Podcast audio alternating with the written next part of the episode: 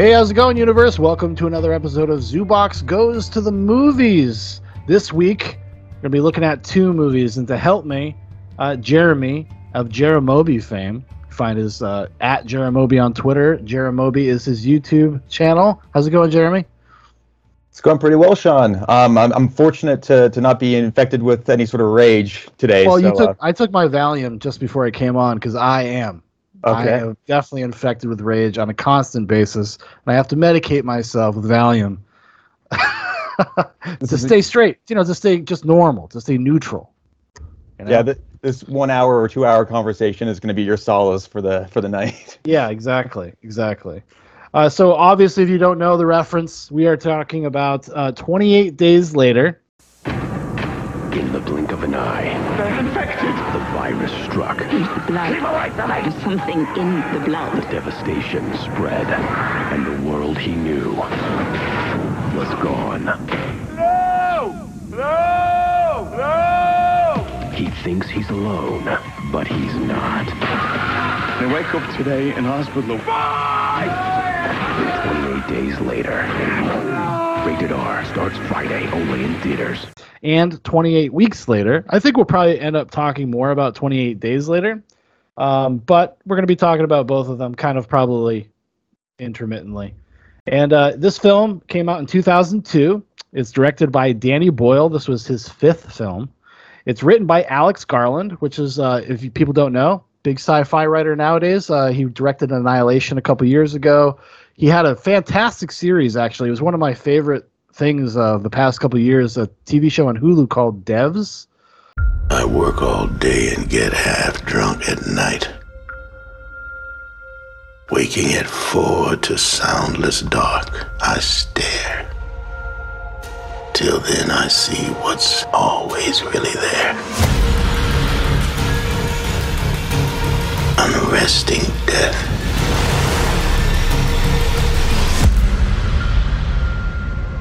I don't know if you've seen that. It's really it's excellent. If It's you like, like you. Yeah, yeah, yeah. if you like Alex Garland and you like the kind of material, the kind of topics he explores, it's well worth your time. Um, yeah, and this was their second time working together. They had worked together on a movie called The Beach, which Alex Garland adapted from his own novel. Uh, and that's where, and they had a working relationship for a couple of years, I think, because they did The Beach, they did 28 Days Later, and then they did Sunshine a few years after this, I believe. Uh, the film stars Cillian Murphy, Naomie Harris, Christopher Eccleston, uh, Brendan Gleeson, Stuart McQuarrie, Megan Burns, and others. The logline plot synopsis on old IMDb here is Four weeks after a mysterious incurable virus spreads throughout the UK, a handful of survivors try to find sanctuary.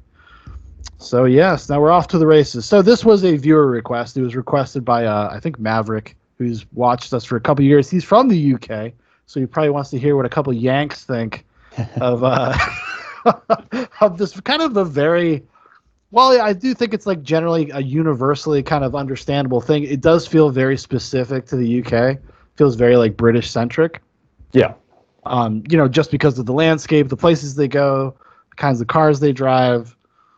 I don't know stuff like that. But um anyways so geez how old were you when this came out?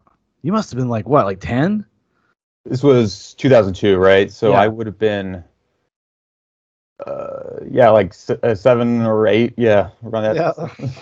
I was in. I think I was uh, in a f- sophomore or maybe going to junior year of college or of uh, high school, Mhm. and um, I saw it opening weekend. I saw it with everybody, big crowds and stuff like that. Did you see this when it came out, Jeremy?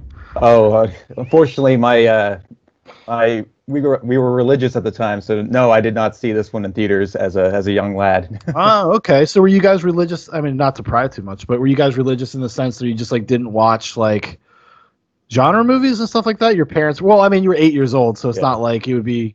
Yeah, come on, Jeremy. Let's watch Twenty Eight Days Later. But well, it, it's it's fun. I, t- I tell people this like uh, uh, so I was I grew up Mormon actually. Um, oh, okay. uh, but uh, my parents were actually pretty liberal about what I could watch generally. I mean, they let once I was like about ten, like they were okay with a lot of R-rated stuff. So Yeah. at that point, it was, didn't Yeah. really matter. Um, But uh, 28 days later, like this, I have an interesting like uh, memory of when my dad bought this at an old like CD shop. Uh, it would have been back in like 20, uh, 2010, 2011. Mhm. Um, and uh, he, he was just like eyeing it and like looking over and reading like the pamphlet and whatnot. I go up to him and I was like, "Well, what's that movie about?" He says, "Oh, it's about a bunch of angry people in London." I'm like, "Okay, can I can I watch it with you?" He's like, "Yeah." And uh, we, we we popped it in the, the DVD player that, later that night, and it was just a. It, I didn't know what to expect going in when I just looked at the cover because it really does hide so much of what to expect. The DVD case, I don't know what the Blu-ray looks like, but um, Actually, it looks exactly the same, Jeremy. Hell yeah. uh, and you know, it reinvigorated like a love for zombie films. Um, so Well, so I was going to ask you, like, you know, because okay, so you came to it, you ended up watching when you're a teenager. I saw it back when I was, I, I was probably around the same age, just back in 2002 when I watched it, and I was already kind of a genre fan, like probably not as deep as I became in later years. I would say 28 Days Later is definitely something that probably got me into zombie stuff because it was there was a resurgence, there was a brief resurgence, there was like a five year period where they were just making zombie movies. That's when you know Zack Snyder's Dawn of the Dead remake comes out. 28 Days Later comes out. Romero comes back and does Land of the Dead, and then Diary of the Dead and Survival of the Dead. We don't need to talk about this. Um, but so there was just like in you could go to the movie theater and see zombie movies again for the first time in what felt like probably 15 years, and um, yeah, and it really was. It was. I mean, and I was also a young kid. I, I, you know, had aspirations to be a filmmaker. Uh, hearing that Danny Boyle made it, shot it all on mini DV. That was also Yep. a fad at the time. Um, and that's always, you know, Danny Boyle. If you go through his filmography, he's always doing interesting stuff with tech, with uh, camera tech, and doing things. I mean, you know, he comes back to the prosumer stuff when he does 127 hours, like a decade after this. Um, and so I was just kind of interested on that aspect. And when when I went to go see it, you know, you find like such a impactful, visceral experience, and uh, definitely like formed, I think, a lot of my tastes and what I expected out of zombie movies for a while.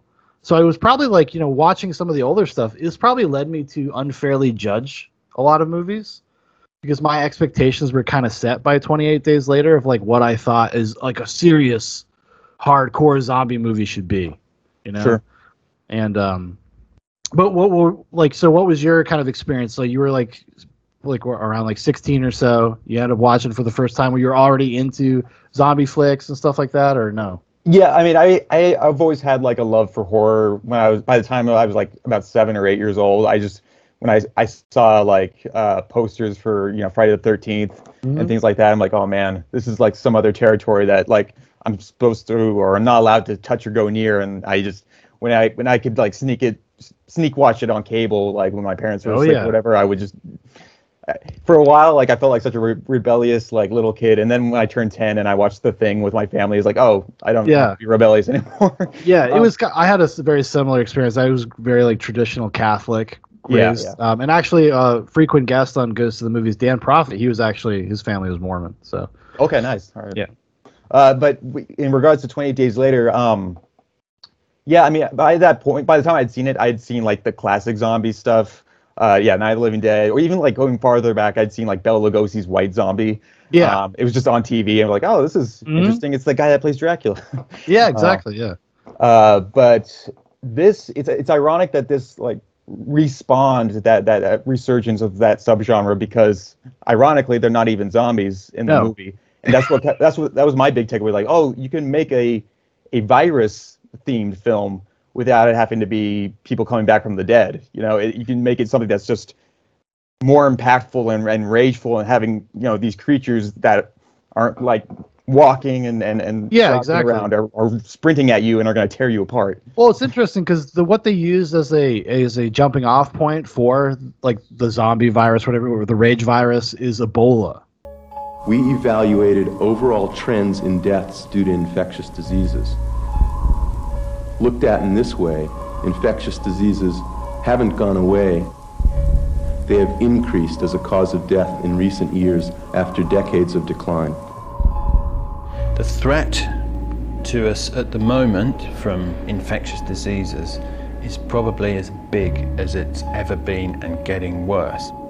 the threat of infection to human mortality on a worldwide scale is still very great. We have to anticipate that there will be a major pandemic at some stage. There will be many deaths associated with that.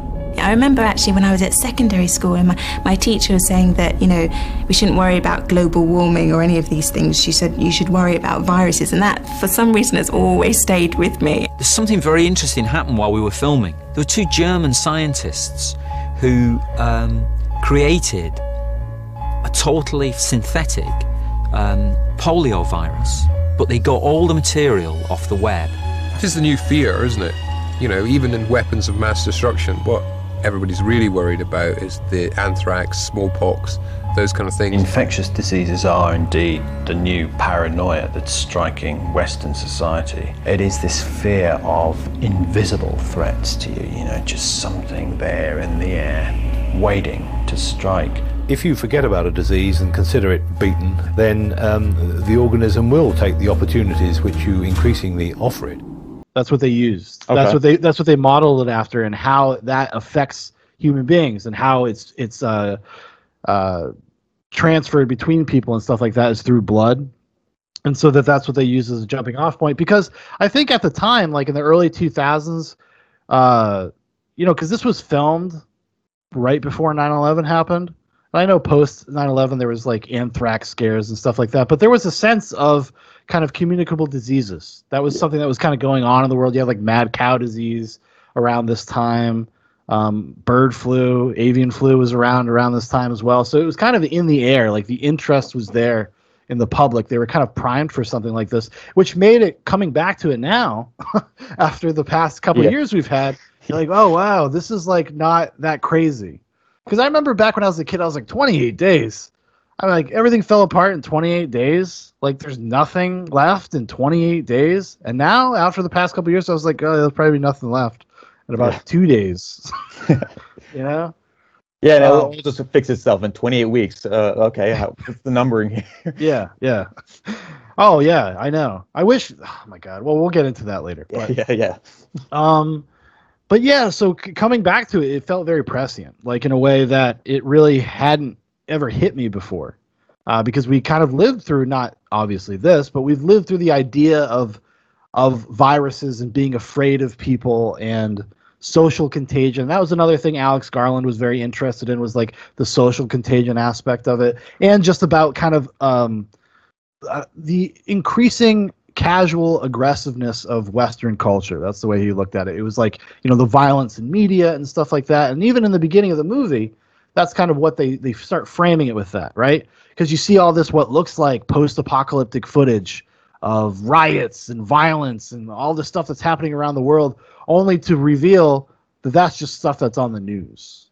Like Yeah. it, in, be- in before this virus gets out, and they're they're making they're making chimps watch it, monkeys watch it, uh, while they're trying to develop this this uh, Ebola like virus, doing gain of function research, I guess. you Yeah. call it. And this pisses off PETA. Yeah, and it pisses off the PETA the PETA guys, and they always come and they fuck it up. They're busting in there. Uh, it's actually reminded me of a. It's a really dumb, dumb thing to remind me of. But uh, have you ever seen Jay and Silent Bob Strike Back? I am the master of the clit. Remember this fucking face. Wherever you see clit, you'll see this fucking face. I make that shit work. No one rules a clit like me. Not this little fuck. None of you little fucks out there. I am the clit commander. It's been so many years, but yeah. Oh, good, good for you, by the way. Um, but yeah, yeah, they go and they they break into a facility and break out all the animals. It's kind of it's like if it went wrong, this is what would happen. Um, and it's actually a really great introductory scene, and that's one of the things I actually really like about 28 Days Later is the structure of it and how well it kind of uh, introduces you to the world, what is happening, and all of the rules. Yeah. You know what I mean? Like with the first 20 minutes is all world building. It's all there to sets up the rules and then the movie kind of plays out in a way that it both can adhere to them and then subvert them when things go wrong. And you have characters kind of having to like deal with the fact that oh, we kind of know this and we know we shouldn't do this, but we have to do it because of the circumstances we're in and it kind of builds a natural tension and drama that I think a Yeah. lot of horror movies don't do, and it's something actually that the sequel, 28 weeks later, in my opinion, completely fucking fails at. Oh, it completely screws it up. It does a full on just like cliched insane. 180. Yeah, it's insane. Like I was like, uh, the first act of not to skip too far ahead, but t- the Yeah. first act of 28 weeks later is excellent, and it sets up a very interesting movie that never happens. Yeah. But, but uh, we'll get there. Um. So yeah. So I don't know. Do you have any like what like the? So let's just talk about the first act. Like the first act uh, up to them basically meeting uh, Frank. So what did you think about you know the characters setting up the world, like how they they divvied that stuff out? Like what were your impressions of it? Well, yeah, I mean, like I guess starting from even just like once it cuts to Jim, and and this was like the first big shock. And not that I hadn't seen at a young age nudity before in a film, but it's like, oh Not shit, that I yeah. had never seen a male penis. Yeah. I have to talk about it so awkwardly now.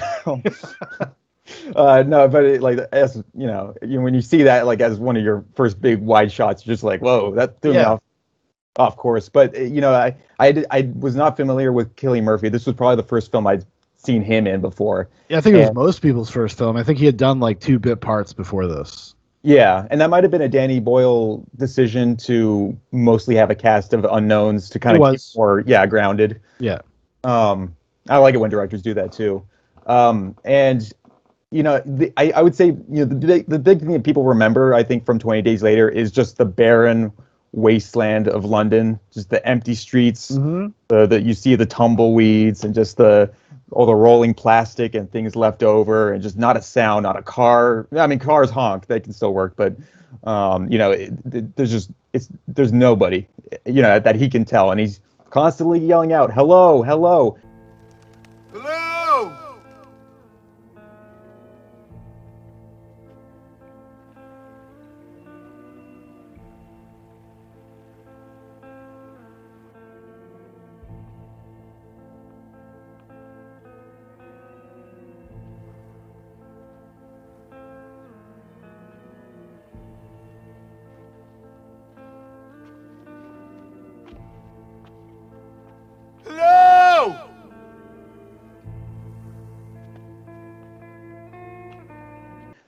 A common greeting shared amongst every culture, amongst every part of the world. You know, you expect a response, and no, he doesn't get it right away. Um, I think all of that, I think, is the one of the perfect setups. You know, it's really It is because it's immediate. You immediately understand the stakes, either Yeah. without before you're told like what's going on. Yeah. and we get that. The, I think the opening scene with the uh, with the chimps is great. I think it's a great opening scene. Yep. Um, then you have like the panic doctor who basically exposition dumps, but does it in a way that doesn't feel like it's expedition exposition yeah. jumping because he's trying to appeal to their rational selves. Like you can't do this. They're they're contagious. The chimps are infected. They're they're highly contagious. They've been given an inhibitor. Infected with what? In order to cure, you must first understand. Infected with what? Rage. What the fuck is talking Don't time about? for this shit. Get the cages open. No, no, no! Listen, you sick bastard. We're going and we're taking your torture victims with us. We're gonna get you out of here. Listen, the animals are contagious. The infection is in their blood and saliva. One bite. Stop! Stop! You've no idea! um yeah but it's so great yeah you immediately understand what's going on it's actually i think robert kurtzman the guy who did the the walking dead i think he completely lifted this from 28 days later. Okay, yeah, yeah. i don't know if you've ever read the comic books. I used to i read them like years ago little until bit. i f- found out that they were never going to stop then i was like okay i'm, I'm good.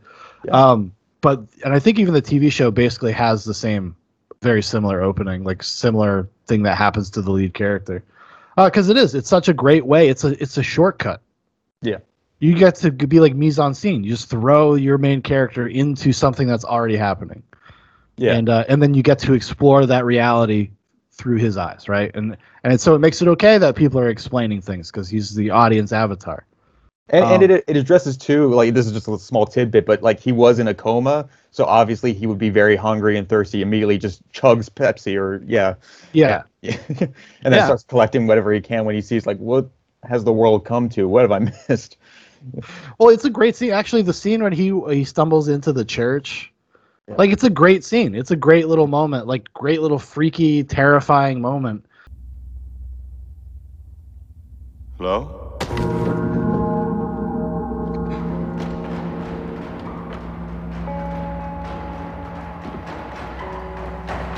Hello?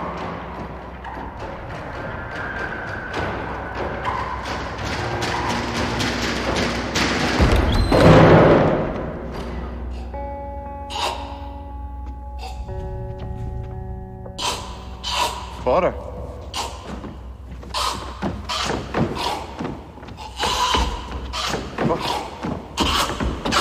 Are you okay?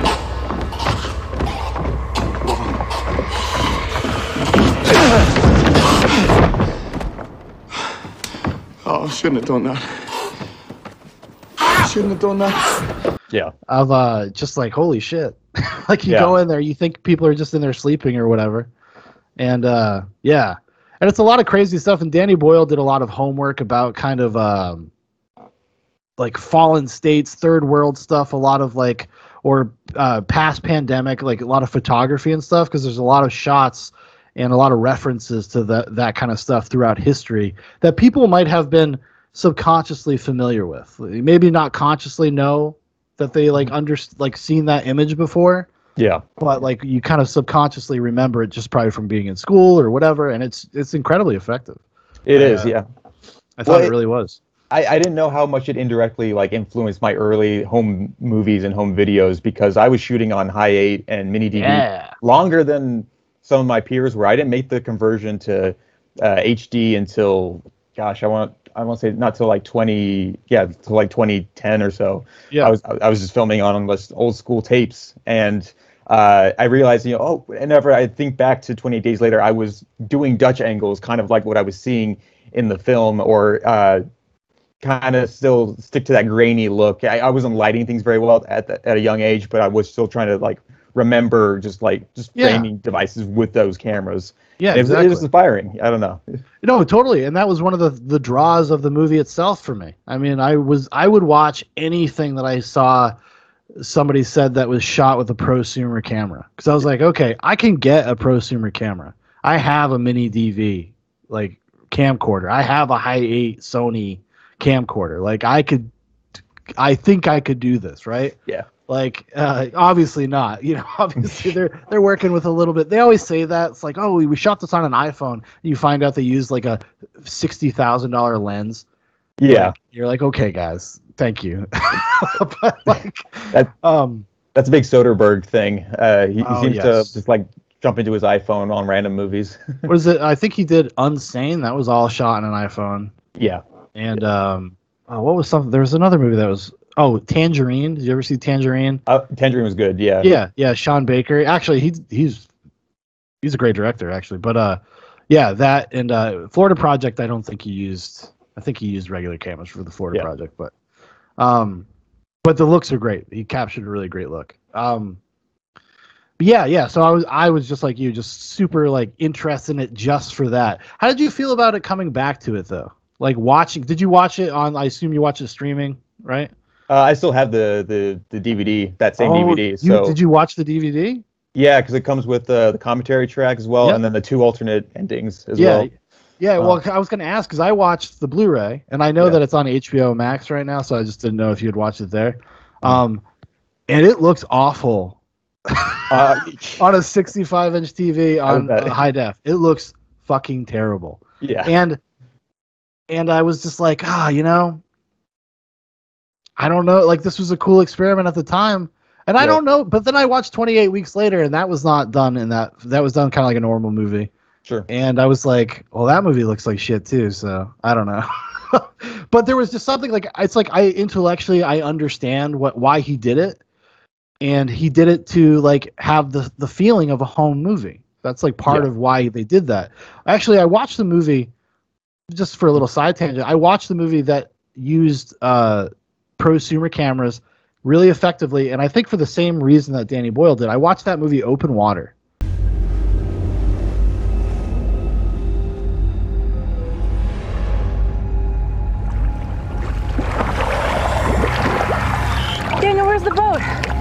Daniel, question. As we That's stuck in the middle of the ocean! Oh god! Oh. It's okay. It's okay.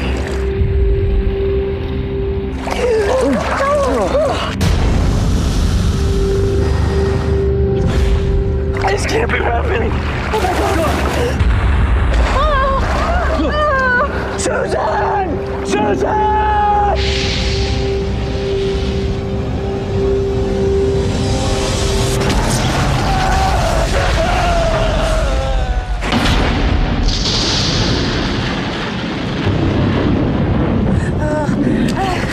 Oh god, something's rubbing against my foot.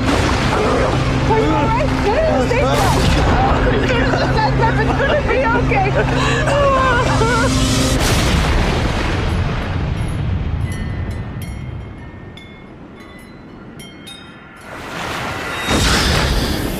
Remember that Yep, shark yep. movie, Open I, Water? I saw you watch that, and I, I want to revisit that one again too because I remember it also had that same home movie quality to it. and and it because it's not like a found footage movie.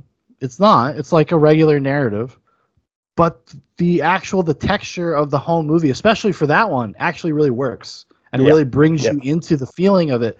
Probably actually more successfully than 28 Days Later does, because 28 Days Later is still very cinematic.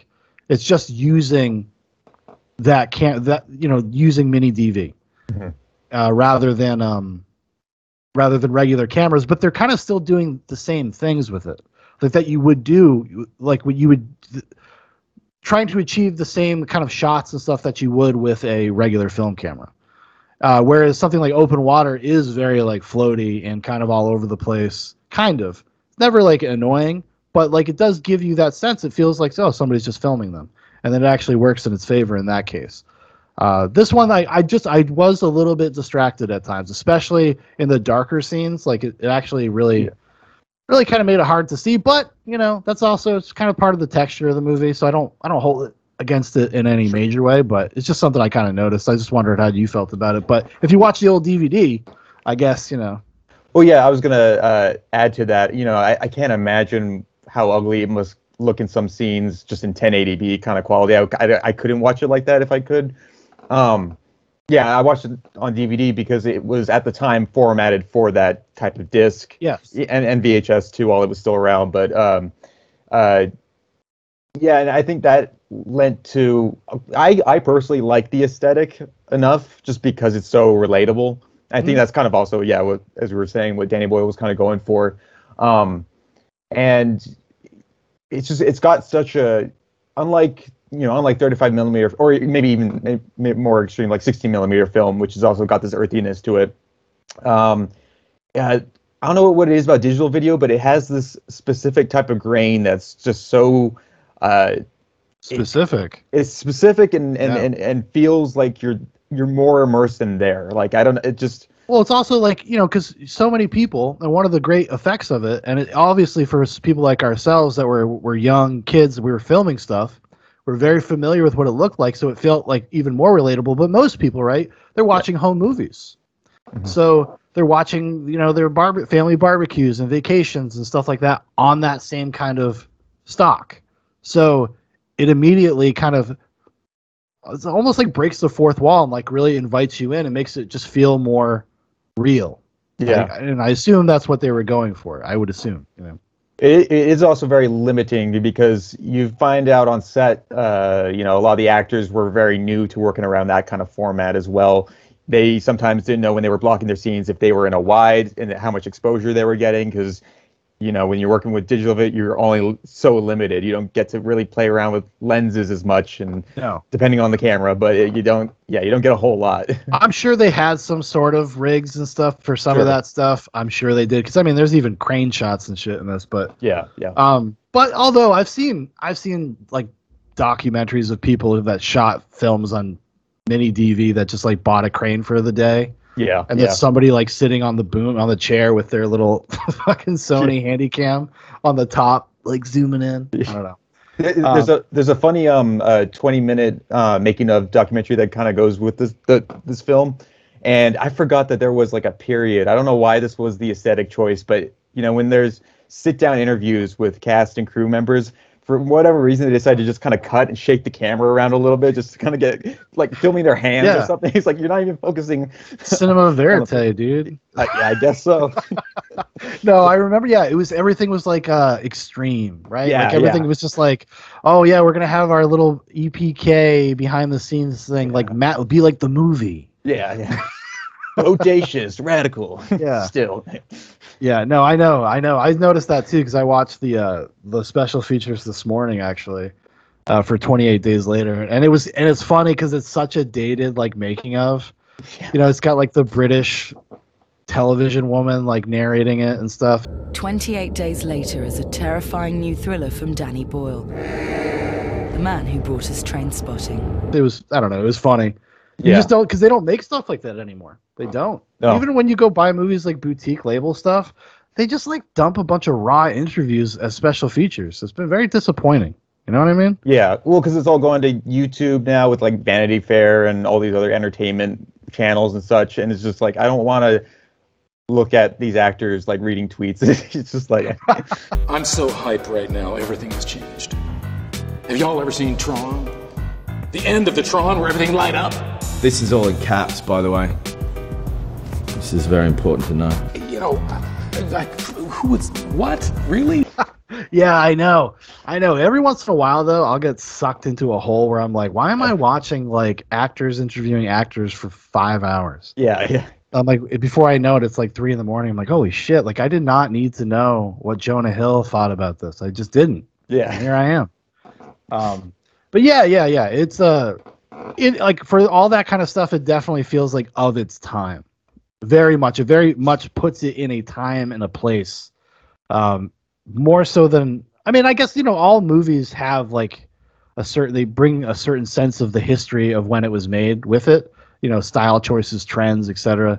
But this one even more so because of the mini DV. Like it really, to me, it really reminds me of being a teenager, and and uh, really puts me in that kind of headspace in terms of of uh, just the verisimilitude of of the of the way the stock looks.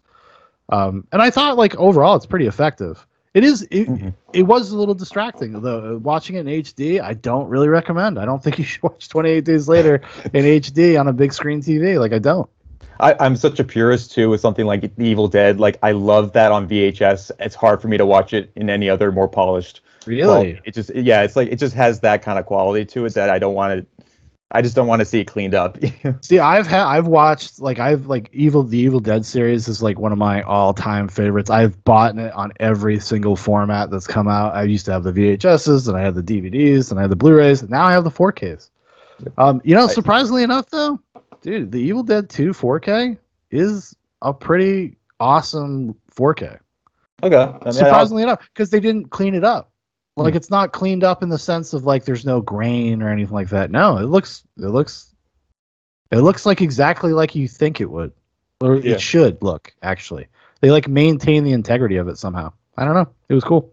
I was pleasantly surprised by it because I ended up just buying it because I'm a I had to. I felt like I had it's like my catcher in the rye, you know, I gotta buy it. Yeah. So I don't so I don't do anything stupid. but I, um I had a similar reaction. Sorry, I got a bug on my screen. Uh, um, I had a similar reaction to uh, Night of the Living Dead when the Criterion released that Yeah. one, because the quality of it actually looks like it was shot not too long ago. If you really Yeah, no, it looks look great. at it, the Yeah, texture is amazing. Yeah, no, it is. It is. Well, I mean, they, you know, shooting on film. That's why, like, when I buy 4Ks, I don't really care about new movies. I like old, buying old movies, like anything from like the f- 1945 to like, uh, to like 1990. Yeah. Usually, like you'll get like a really great transfer, especially you know people at home. Warner Brothers does actually really great work uh, with their transfers. Uh, their 4Ks, Warner Brothers generally tend to be really, really, really good. Um, but anyway, that's a little little movie collecting tangent for you there. Yeah, We got it all. ourselves. We got it all. Got to throw it in there. Um, so and then after that, so you know, we go through that where they you kind of meet the characters. You meet Selena, and you meet I think the guy's name is Mark. Yeah. Um, and then they go back to Cillian Murphy's family, like parents' house, and you kind of and then you also get more world building there because you see like the devastation that it's that's actually happened and the, the lengths people would go. You find out Cillian's parent or Cillian Murphy's parents, Jim's parents rather, uh, committed suicide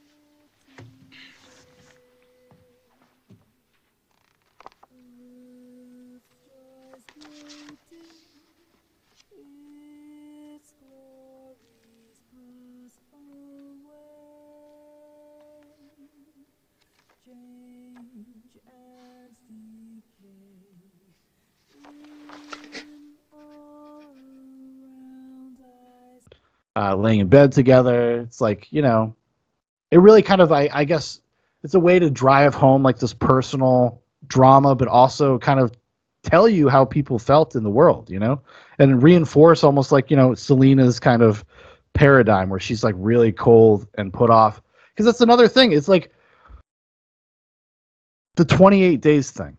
Did you ever feel like like I said kind of at the top, like do you did you ever feel like like it was that's not long enough time for this to be believable? I mean, if you were to ask me like that question, like pre 2020, I mean, I'd have to, I, I don't know, pro- probably not. You know, I'd say like it would probably take a little bit longer. Um, but yeah, but after the past couple of years, you see people just yeah, immediately go crazy. Yeah, yeah, yeah, and it's like it, it's almost kind of daunting how much the movie indirectly kind of predicted. Even the making of kind of talked about this too a little bit, but just where we were going to be headed. Well, because it's interesting because like you know this communicable disease thing has been a thing since the 90s, and it's every once in a while, like I t- talked about early on in the podcast, like it'll come back in the news, it'll be come back in the zeitgeist. Like we had an Ebola scare in 2010, I think. Yeah. Um, and even the people that were like running the CDC and stuff at the time, uh, they did like a post mortem on it, like in 2014 or 2015, and they're like, "Oh yeah, if that was if that it was actually bad, we would have been fucked. We would have really fucked it up." Yeah. That's what they were saying. They were saying like, "Oh no, if that was really like a bad disease, like that could have spread and killed people, uh, we would have fucked it up." Mhm. based on like what happened. Um. So yeah, it is. It's it's very pressy. It's like eerie a Yeah. little bit. Yeah. Yeah, It's yeah. a little eerie. but yeah, go, going to that scene though again where they they revisit Jim's home. Um, it's so sentimental and and quiet, and uh, not a lot of words are spoken, which I kind of also like. There's no big exposition exposition jump uh, dro- drops on the whole situation. Like you Yeah. find out in like loose terms, like oh he was a paper boy, he had a simple job. You know, he was still close with his family, and now he kind of lost that that I guess that surrogate father and mother figure, and uh, he over the course of the movie kind of finds those figures sort of um, until he kind of takes advantage of his own situation and, and learns to.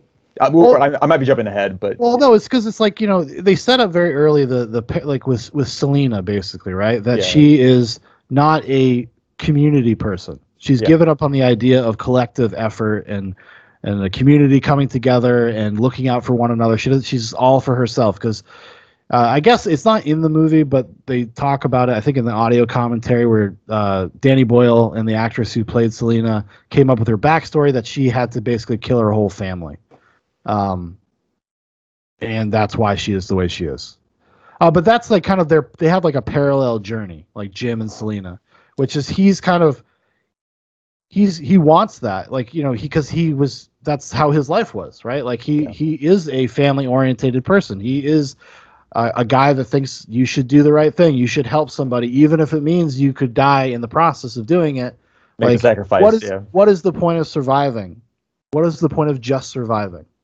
You know, if you lose your humanity in the process, kind of.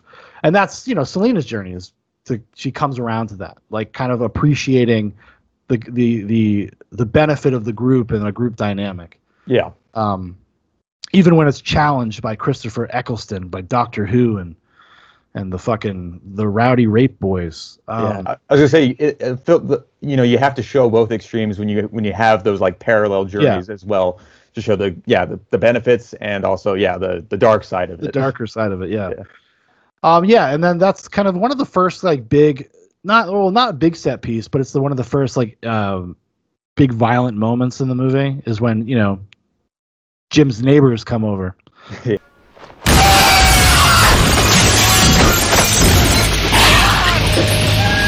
Fight! Fight!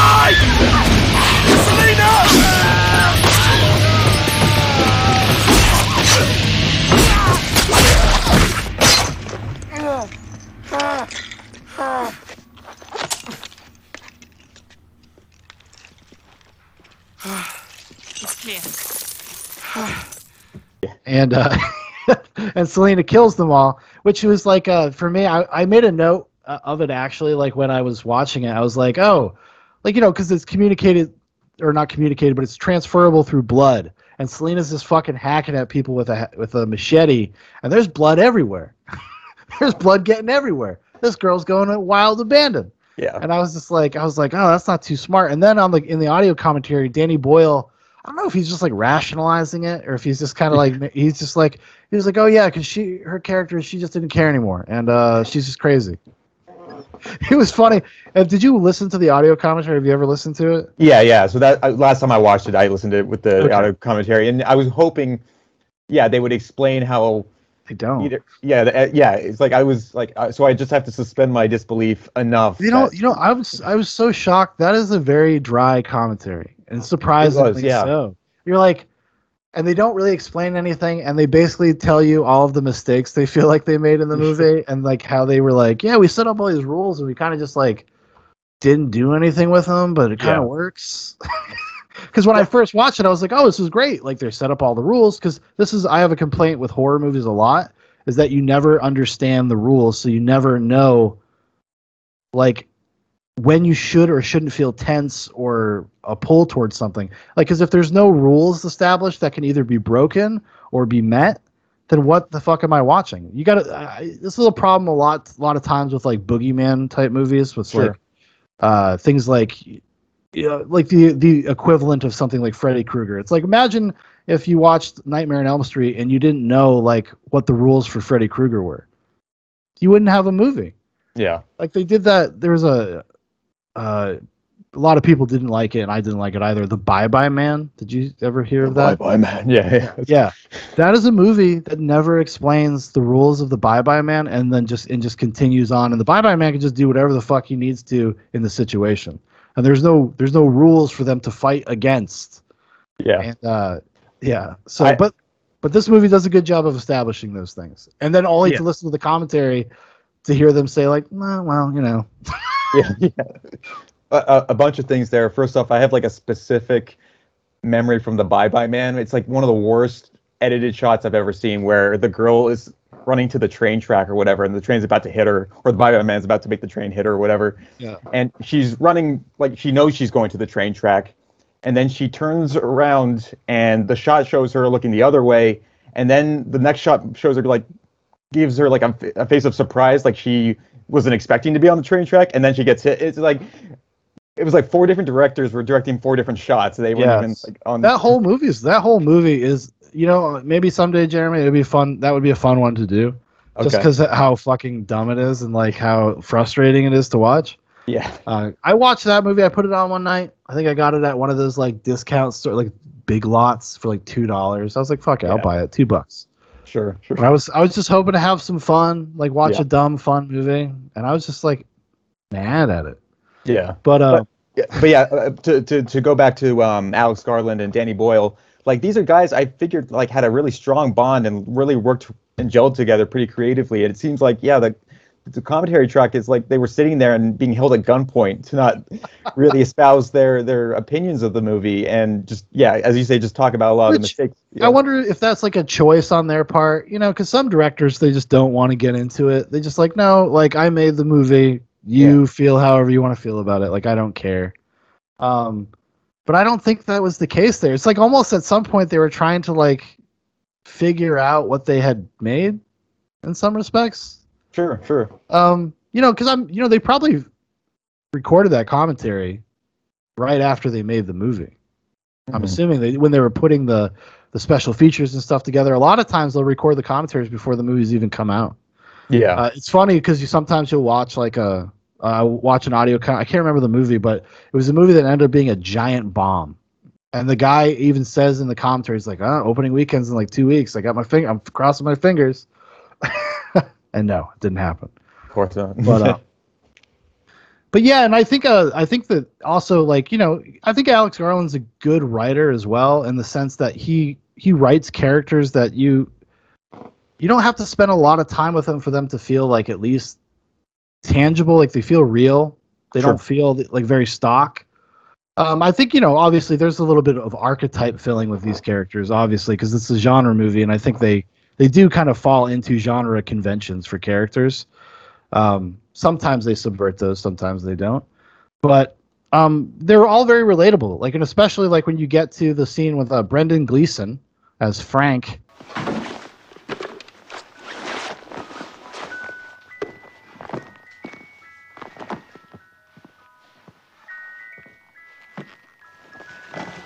So, I'm Frank anyway, Jim.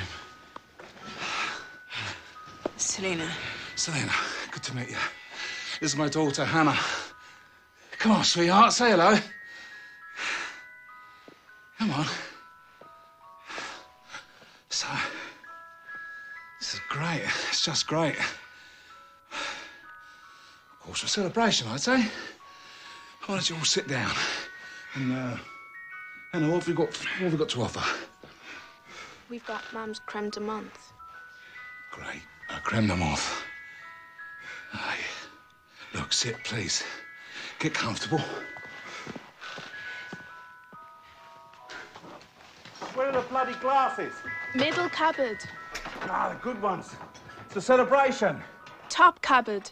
the taxi driver, everybody's favorite dad. Um, I love that character. Oh yeah, I love that character. It's like, one of my favorite roles of his, actually. To be honest. yeah, and Brendan Gleeson, and, and he has a fucking murderer's row of great roles in his career. Yeah. He's like one of those guys that like. I don't know if it's like a a lot of Americans like in the U.S. They just don't like really acknowledge him very often, but he's a he's a fantastic actor. Yeah. He's yeah. good in everything he's he's in. He's good in everything, no matter what kind of movie, comedies, drama, whatever. He's he's fantastic. He was even in a, a Smurfs movie, and I think I, I don't know if he was. I, I'm sure he had a fun time in that too. When I read the script, I really liked the character, and I actually I liked the script itself. I kind of felt, um, I just I just I thought it was uh, I thought it was a really interesting. You know, it does explore some little interesting aspects of things, and then. Uh, I watched the original movie, obviously, and the, the whole technical thing was pretty impressive. So, yeah, I, I, I have to be honest, it was initially the character rather than anything else that drew me to it. Hey, everybody's got to pay the bills, man. Exactly. Yeah. um, yeah, but he's such a great character, and it's such a great. Uh, it changes the tone of the movie. That's another thing I really liked about the movie is that it's able to. It's constantly like bringing ratcheting the tension up, ratcheting the tension up, and then giving you that time to breathe and giving you like a little bit of perspective on like what happened, and the characters kind of sit there and sit with it for a little while, and then you bring in, you introduce like Frank into the mix and his daughter Hannah, and they're like very likable. They're like very normal people, and you like being around them and you root for them. Um, and it's kind of a great reprieve because for this middle of the movie, like because they kind of go on like this little journey. They go on Yep. this little like car trip, the road trip together, and uh, it's actually I was I was taken aback by how like heartwarming and fun it was. I was like, oh man, I could watch this for like ever. I could watch this for an, another hour, just them dicking around, like looking for gas and food and stuff. Well, and th- that speaks to like the the underlying theming in the movie, which I was kind of surprised in rewatching. It's like it's shockingly hopeful. Mm-hmm. 28 days later, E- even like it, it shows those scenes of darkness and and just brutality, but it's the whole time it's like these people slowly grow to to learn like, well, maybe there's a chance out there that more people will reach some sort of civilization again that will Yeah. return to restore peace and harmony. As cheesy as it sounds, but yeah, Yeah, because they're kind of they they are symbolically. That's what they like represent. Yeah. the movie is that oh you can keep going, you can Yeah. survive, and you can't and you won't lose yourself to do it. Like Yeah. Selena is on the precipice of losing her humanity. Now you can make the argument that the soldiers, when they get to the soldiers, Christopher Eccleston and whatnot, like they have kind of lost the plot, except for the one guy, except for Yeah. that one dude. uh, but they, but they have kind of given up their humanity. They're just they've just decided decided to just go full primal, full Yeah. primacy, and then only go after like these kind of base notions of like human need. They want Mhm. food, they want sex, they want to shoot guns. I Yeah. guess. I don't know. Consume, consume, consume, and yeah, exactly. Yeah, exactly. And, and well, and uh, I, I'd say one of the one of the great other scenes in this too is that that whole supermarket sequence where they're just kind of, you know, it, it felt I don't know if it was if any of it was improvised at all, but it felt like Brendan Gleeson gave it his own little Oh, touching he's so points great. too. I love when he finds the the the like the whiskey or whatever. oh, the that little chat that I have with the Scotch. yeah, yeah. He's like talking about it. Yeah, because it's probably something he couldn't afford, Yeah. like in his regular life. Grab you know? five of those. Now, single malt, 16 year old, tart, full flavour. Warm but not aggressive. Peachy aftertaste. Yeah. Takes out the fire but leaves in the warmth.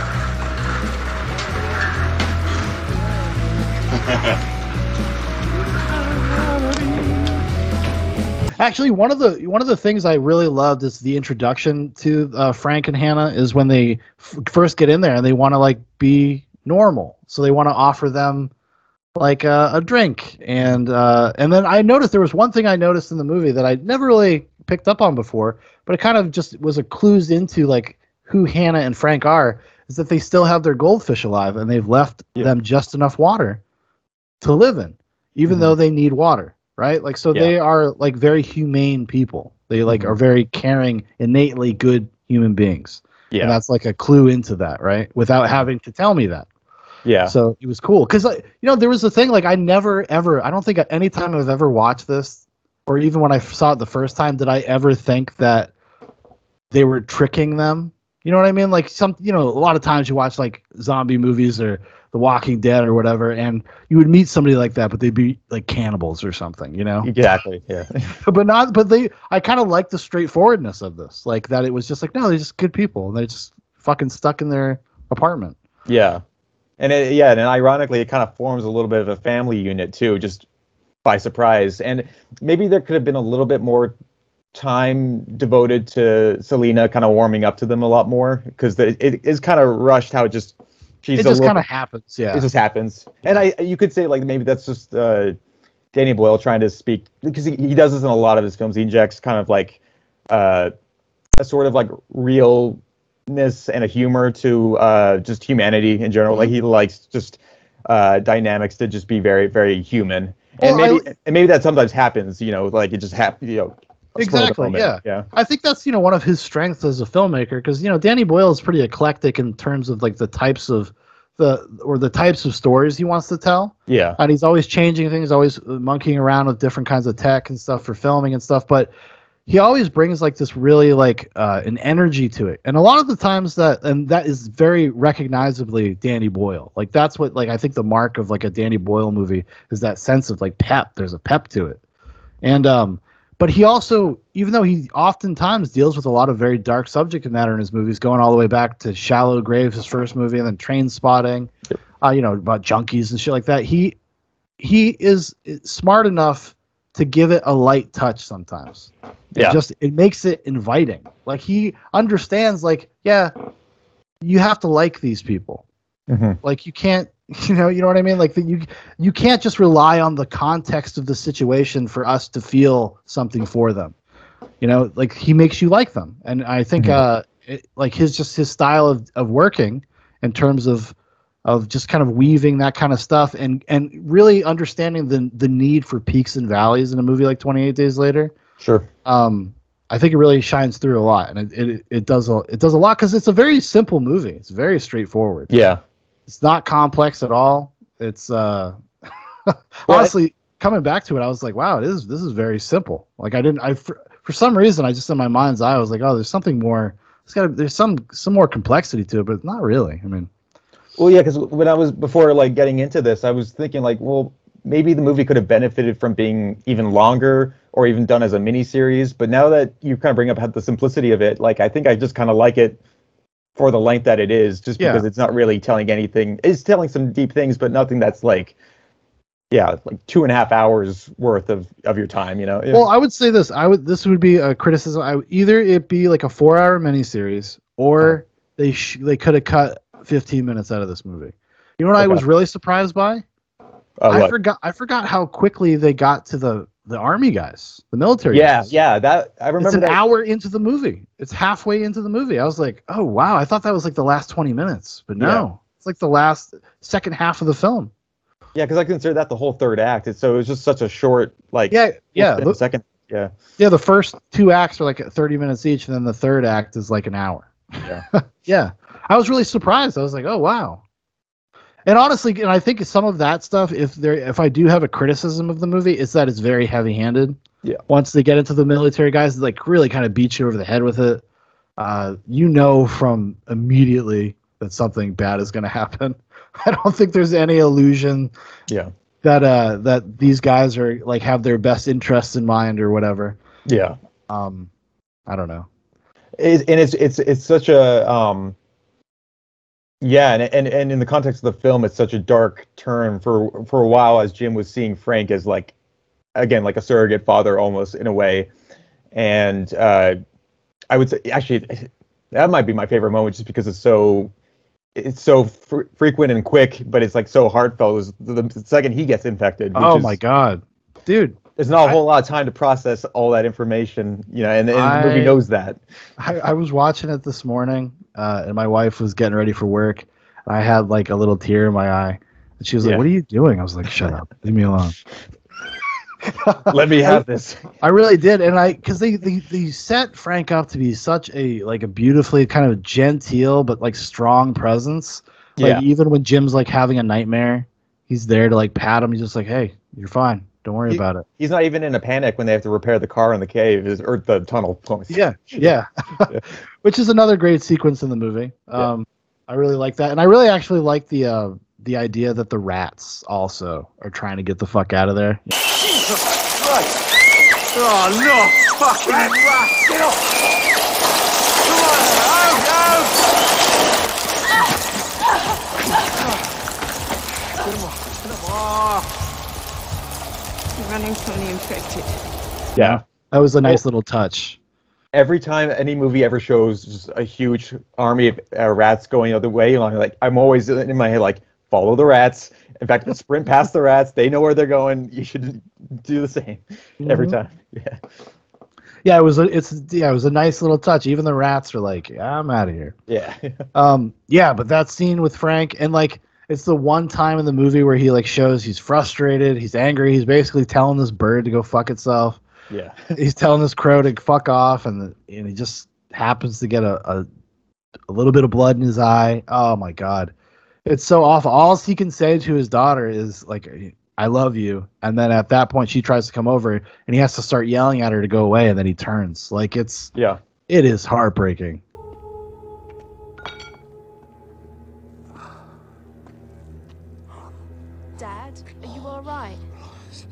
Yeah, I'm fine, sweetheart. Sorry I lost my temper. Hannah, I love you very much. What? Keep away from me. Stay where you are. Dad? Keep away from me! Dad? Keep away from me! Keep away from me! Keep away! Away! Keep away! Keep away! What's wrong? Dad! Jen! Jen is infected! No! No! Jen! No! Jen, kill it!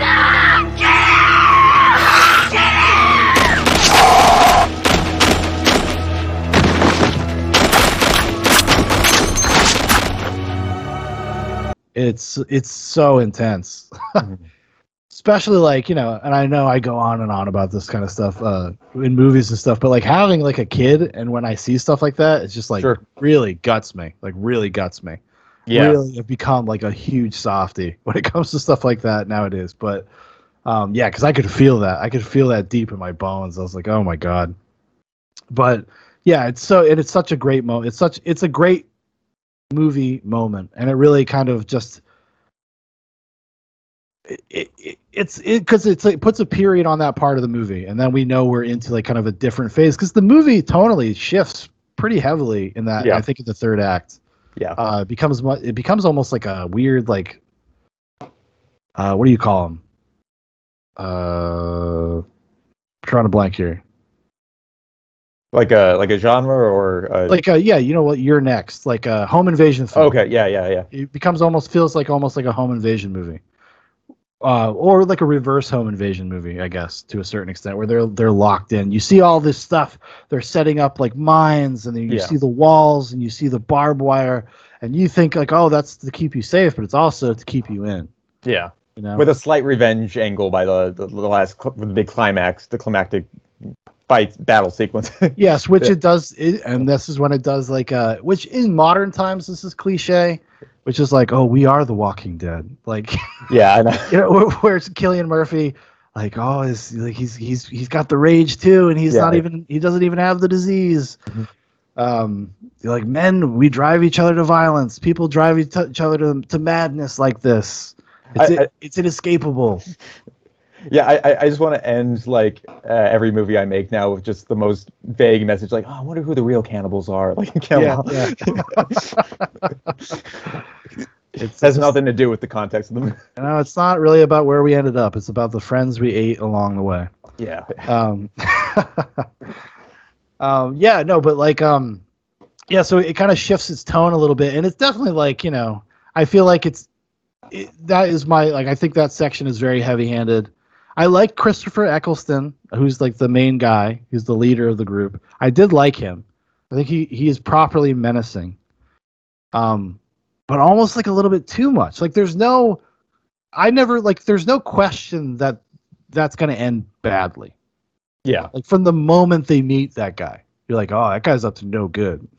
like immediately. There's, you know what I mean? Like it would have been cool if there was like a an ambiguity to it, at least, the, especially if you're gonna spend an hour there. Yeah. You know what I mean? Oh, and also he kind of just, in many ways, gives his cards away so quick to Jim that you know, and, and is so quick to offer him an ultimatum and not really think, well, you know, we're what we're doing right now is kind of horrible, and Jim could easily just be crazy and kill us all right now if he wanted to, and it's just like he, you think he'd be more methodical, yeah. Eight days ago, I found Jones with his gun in his mouth. He said he was going to kill himself because there was no future. What could I say to him? We fight off the infected or we wait until they starve to death, and then what? What do nine men do except wait to die themselves? I moved us from the blockade, I set the radio broadcasting, and I promised them women.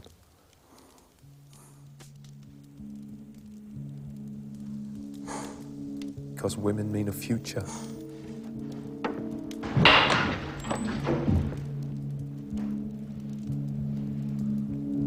Well, the, that's the thing I don't under like. What is the point of like ingratiating themselves to Jim?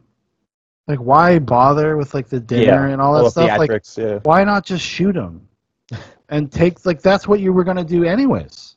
Like what as we as as is revealed when they march the sergeant and Jim off into the woods to execute them. There's a pile of bodies. Other people have showed up there, all dudes. Yeah. a bunch of dudes shows up and they're like, we're not interested in dudes. Yeah. Um, which I thought was very, very homophobic and not cool. But Yeah, they didn't have one gay soldier on the team. I know, before- not one gay guy. Maybe he's the one that could turn into a zombie. Yeah, there you go. There you go.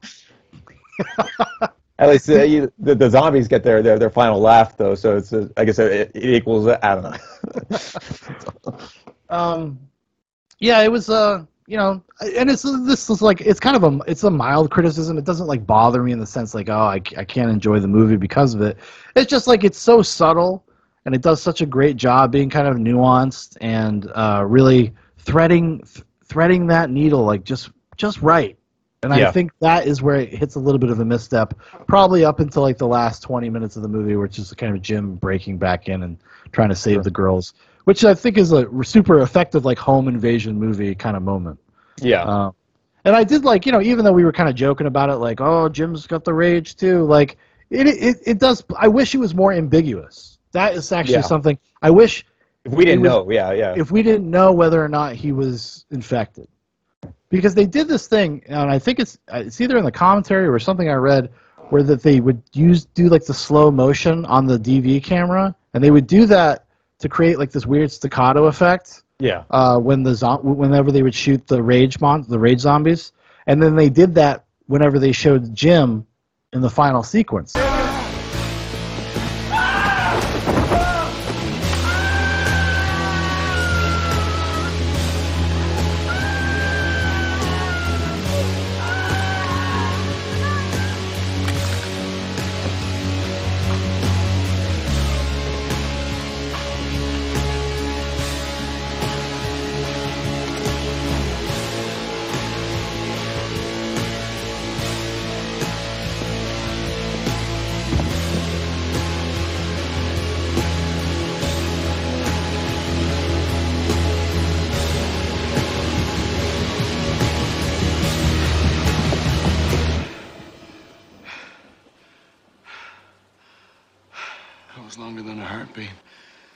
Problem with that is, like, they didn't ever imply that Jim might be infected. They never did that. So Yeah, if they had, yeah. if they had done, if there had been a moment where, like, the last time we saw Jim, he was being chased by a by a rage monster, a rage zombie.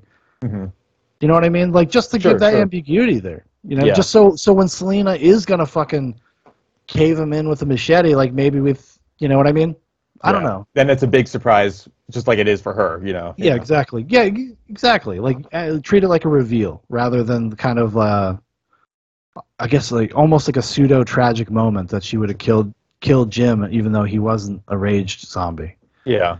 I, I was going to bring up there's a couple of really interesting moments like within that that climactic scene where uh, I like the bit where uh, the, the the one infected guy um, is looking at himself in the mirror and is taking a pausing point and just thinking, wait, what's going on here? Because here's the other thing that they do briefly bring up in the commentary track is that yeah, they're they're grunting and shouting and, and full of rage, but they're also like espousing little words and like like the, again, this is what separates them so much from zombies is that they still kind of have a mind, a functioning mind. It's just they're too angry that they can't think about anything else other than kill who's not what I look like or or how Well, I yeah, that was if there is one thing that I was never really understood is like how it works in the sense of like how they identify who they should attack. Shouldn't they just be always just ripping each other apart like all the you time? think so. Yeah, and right? I, yeah, and I wonder if it's just like some more like psychic psychological thing that that, Well, that- I that mean- it never explained, yeah.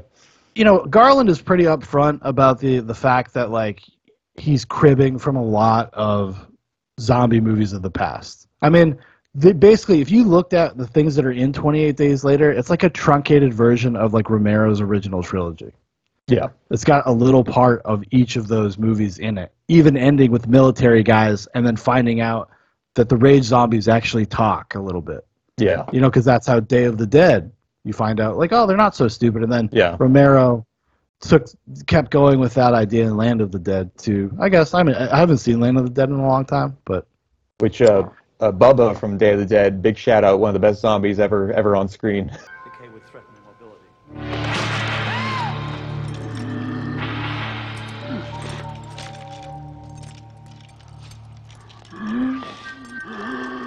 yeah, hell yeah, hell yeah.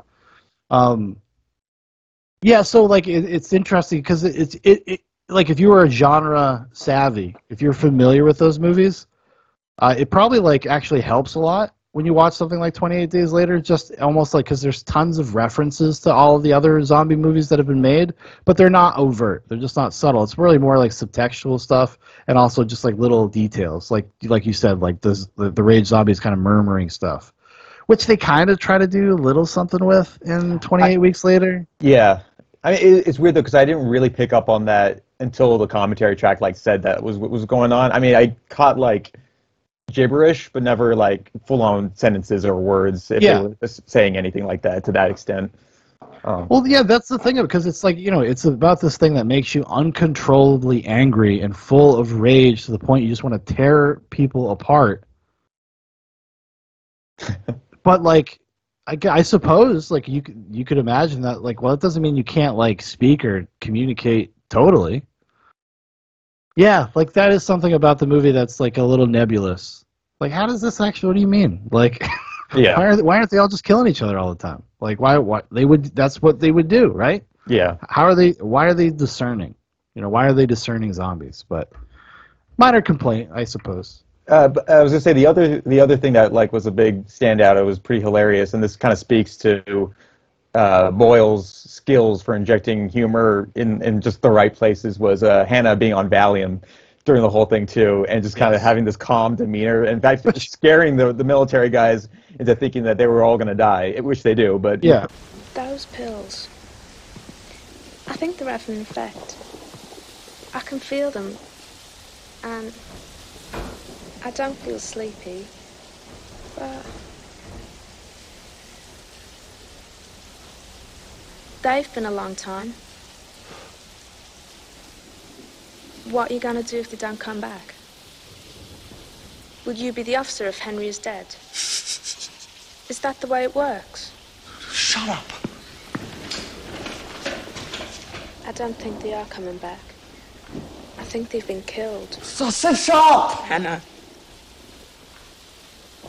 They're dead. And you're gonna be next.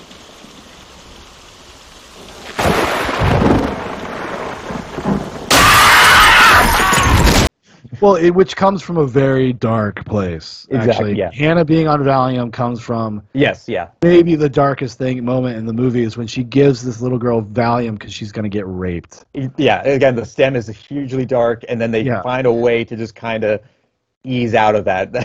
Well, exactly. Yeah. Well, that's what he's good at. I think like Yeah. Danny Boyle, because then it doesn't feel incongruent. Like Yeah. you're not ever pulled out like, oh, what, what? Like we almost got raped and now we're being silly. Like it never feels like that. He's able to maintain like a tone, yeah, um, which is his skill as a director. That's credit to him as a director. You know. yeah, Um, and then obviously they had all the, uh, you know, the end of the movie basically implied they got saved. There is some sort of hope, but there was a bunch of alternate endings because, like, you know, you had said that um, just a few minutes ago that the movie is surprisingly hopeful, right? yeah. I mean, the original, the the alternate endings are all downers, Oh yeah, yeah, except for one of them. Well, one of them, which obviously, because they basically went in and reshoots and put Cillian Murphy in the end scene, because there's a version of that where he's not there. yeah, yeah. Um, and also, there's a version where the movie just ends when he dies at the hospital and the girls are leaving.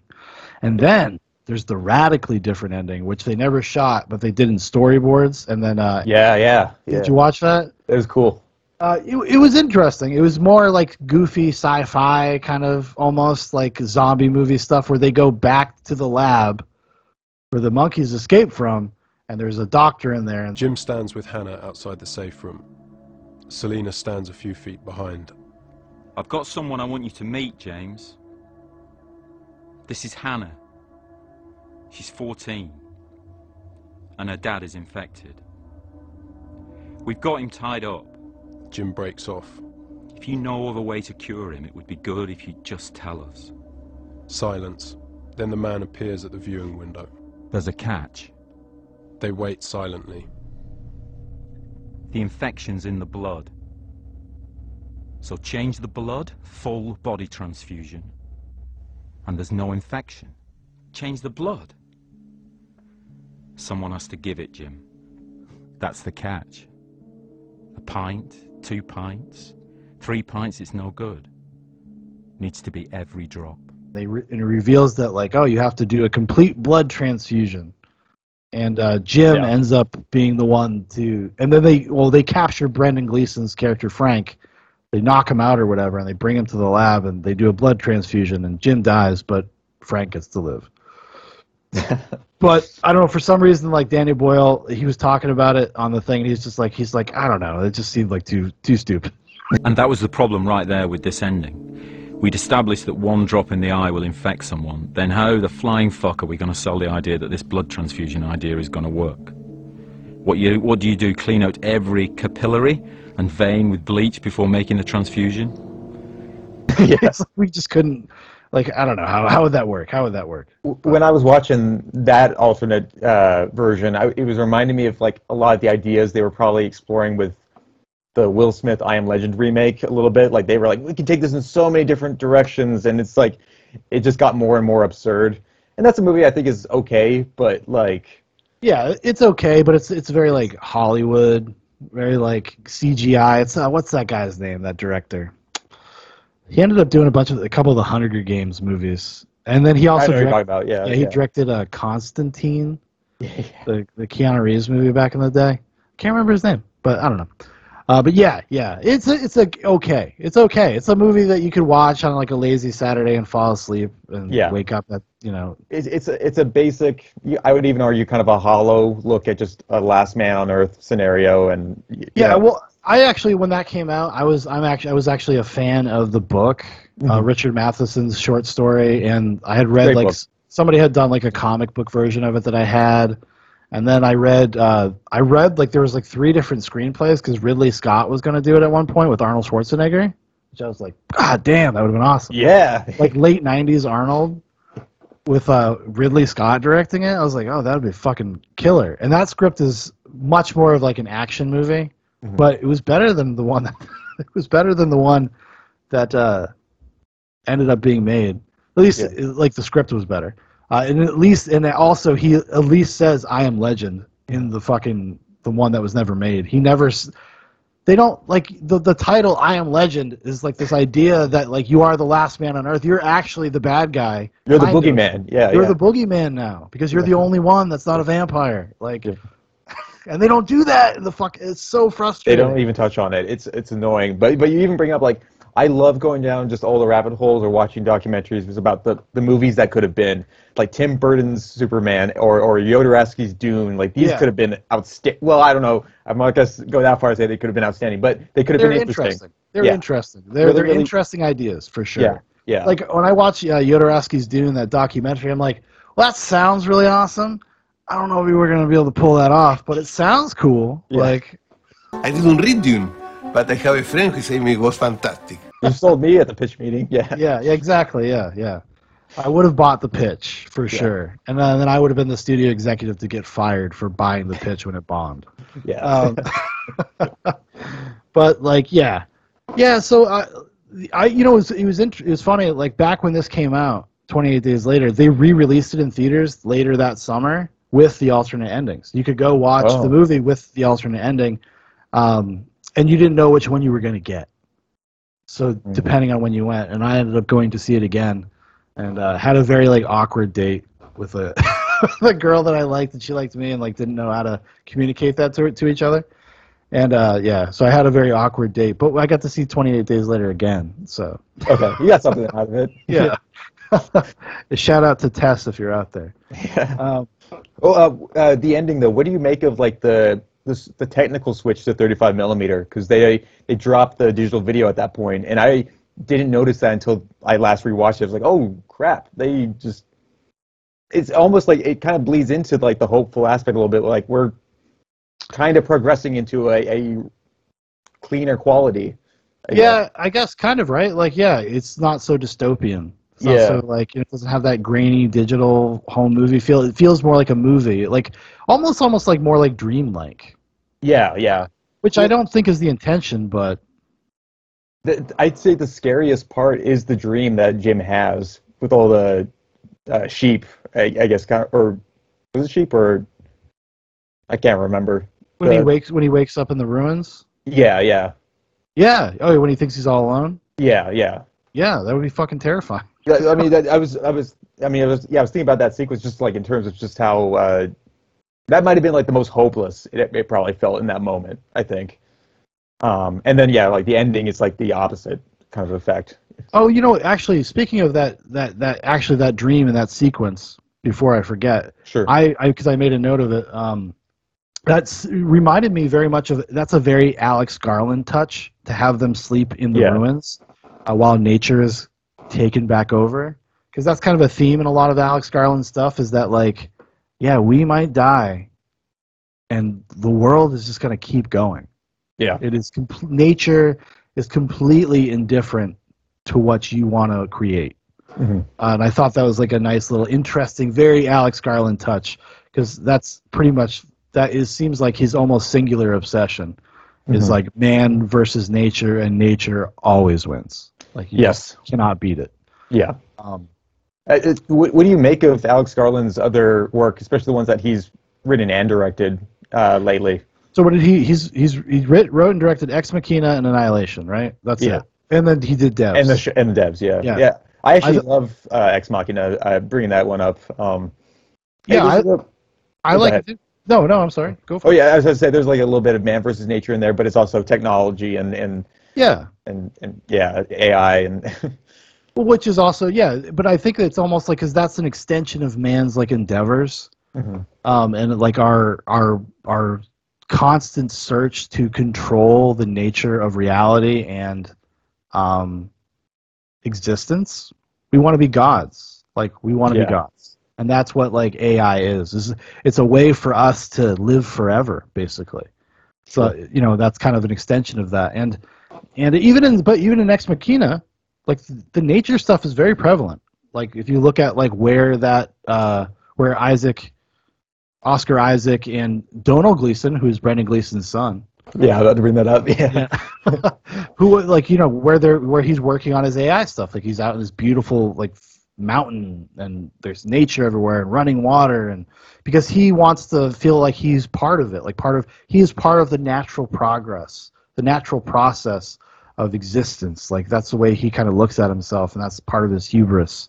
Sure. Um, and then Annihilation is very much like uh, an alien, a sentient alien being comes down that we don't really quite understand and starts fucking with our genetic code to basically fold us back into nature.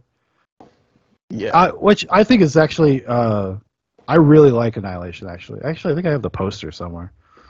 Oh, nice. Yeah, I I need to go back and give it a third uh, re- rewatch because um yeah, I don't know. I, I have such like a mixed opinion on Annihilation because I think a lot of there's a lot of effective scenes in it that really like stick to memory and really uh, stuck with me for a while.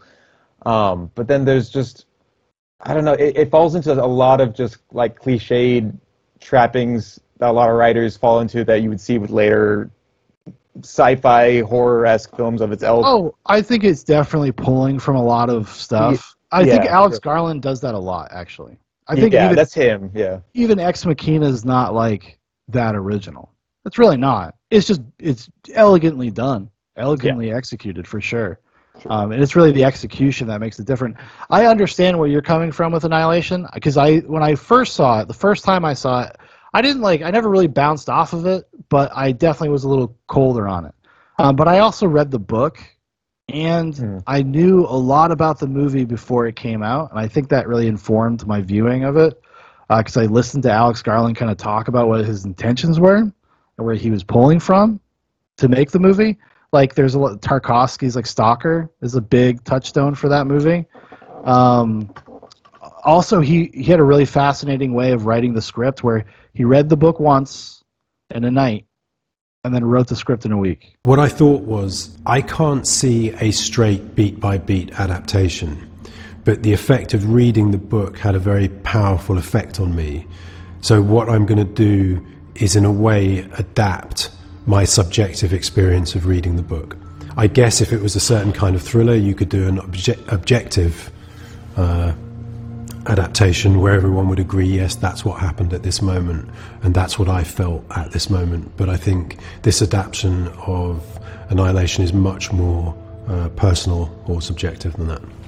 which maybe makes maybe is why it's it seems a little maybe underdeveloped i guess in a way but he said he's like i don't want to do a direct adaptation and he got in, in touch with the author and was like i'm not going to directly adapt it i want to like kind of work in the tradition of the book and i want to do it like off of my memory basically of what i feel like happened in the story what i remember the story being like the dreams that the story made me have yeah. um, yeah, but I can understand that one not working though for you. I or for for anybody really. I I, I get when people push back against that one. Like I get it.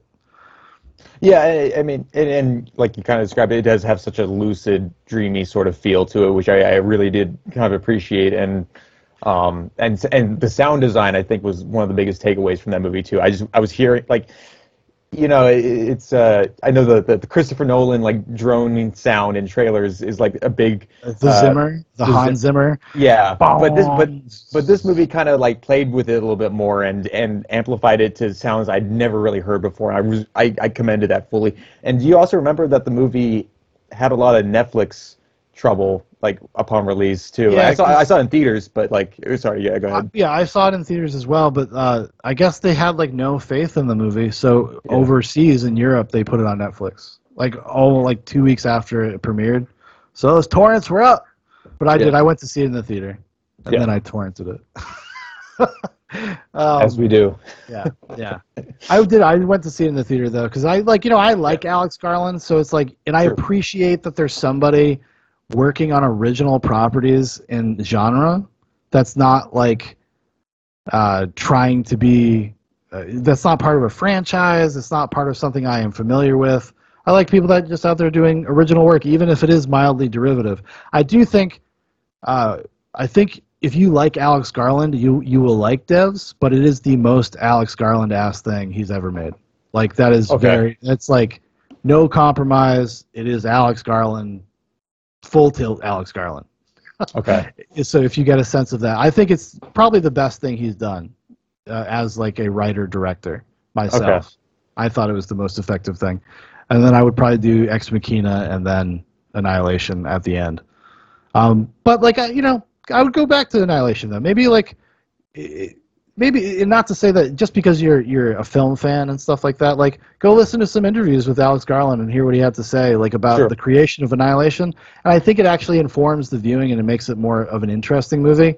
Not to say that like you should have to do that kind of heavy lifting to go watch a movie Mhm. but um but even even just even isolated in a vacuum the last 20 minutes of annihilation i think is amazing i think it's awesome uh Yeah, that- that's she- great, yeah. yeah when she meets the alien face to face Música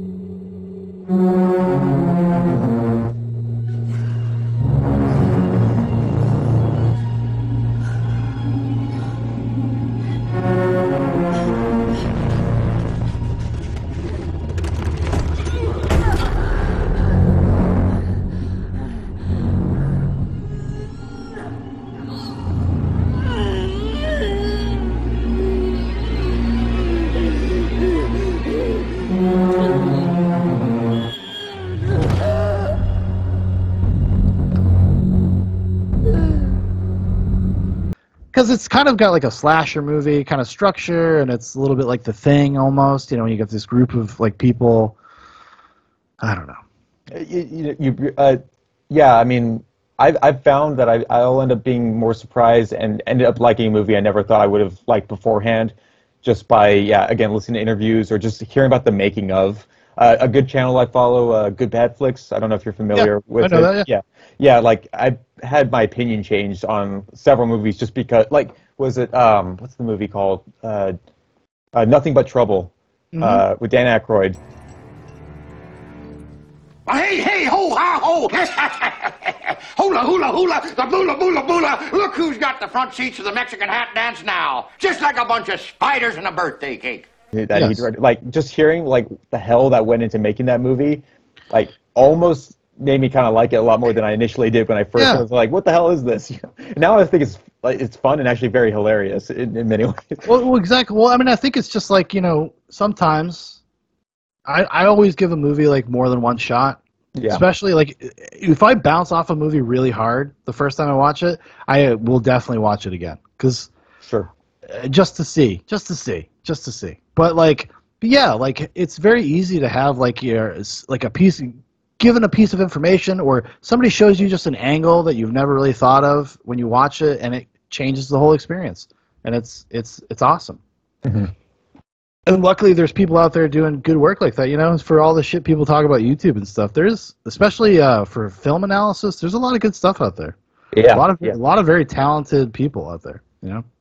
Absolutely, yeah. Just avoid the uh, the, the the screen junkies types and the and the ones Oh, that like, oh, this is the kill count or whatever. Yes, the screen junkies, cinema sins. I've never understood that. Like Yeah. people liking that. It's like the nitpicker's paradise. yeah, yeah. Yeah, it's just awful. So yeah, so there's a lot of garbage, but you you go find yourself a hot twenty five thousand sub film analysis channel. It's probably pretty solid. Who were you um spotlighting or retweeting recently? The this guy uh he was like one of the like earlier like YouTube critics who's so butthurt over people liking Marvel and and, and. Oh, uh, Kristian Harloff. yeah, yeah.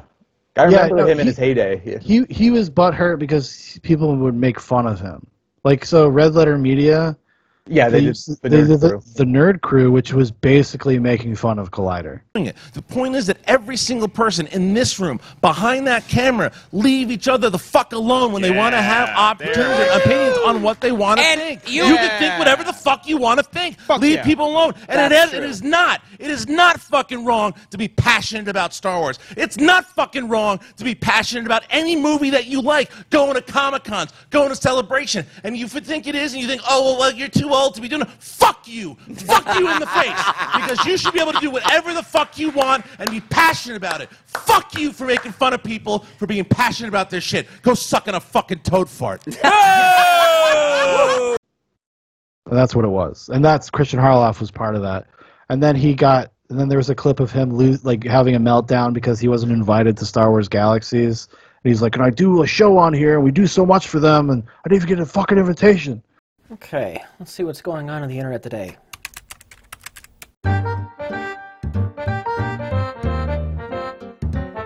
They see Collider, Yes. and they go, "Oh, it's everything." Correct. So everything that you know that They that- already invited Collider. Well, they think every, yeah. right. They think everything that Christina and, and Haley will, will see is that they will that they will now go on Jedi Council and do it, and that's not how it works. Part of doing your job and talk talking. about it. You Yeah, could just I, ask I'm them gonna. Be stubborn and say I don't want to. Okay. Um, I and I You're don't. going to though. What's that? You're going to. I don't want to. Uh, no, because it's our coverage. Uh, Haley's got a lot of really good interviews with Imagineers.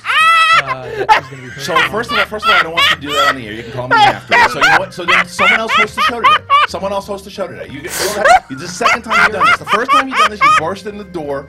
You, you you started the show by saying you're not going to talk about it on Jedi Council, which I- is your show. Okay. But you're not the producer of it, and I am actually. I am actually. You're- I, I, yes, I am. I'm actually. That was the deal I made with Fernandez. I'm also. just uh, the same way you didn't know. The same way you did. The same way you didn't know that I was the fucking head of development at one point, point, and head of content. Where you're like, oh, I think you're just head of development. I walk into to Fernandez. I can clear it up. Content and development, to which now is not the case. You are, and I get it. But I, first of all, if you want to do this on the air, we do it on the air. But I am not. But I am absolutely not talking about it today. You can have Roper host it. How about that? I mean, if you don't want to host the show, I don't want oh, to. Oh, I'm so sorry you didn't get to go last night. You're welcome. See, you can if you want to do this again, we can do it all day long because you you have the same thing, and what people also don't realize No, with you, you- you act you act hot headed, you act hot headed all the time. You don't You scream and yell at people, but you want to content. do it now. We can do it now. You don't want to cover Collider's content, is what you're just saying on on Collider Live.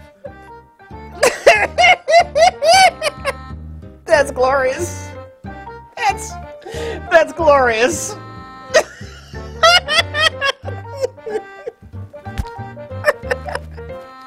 Thumbs up.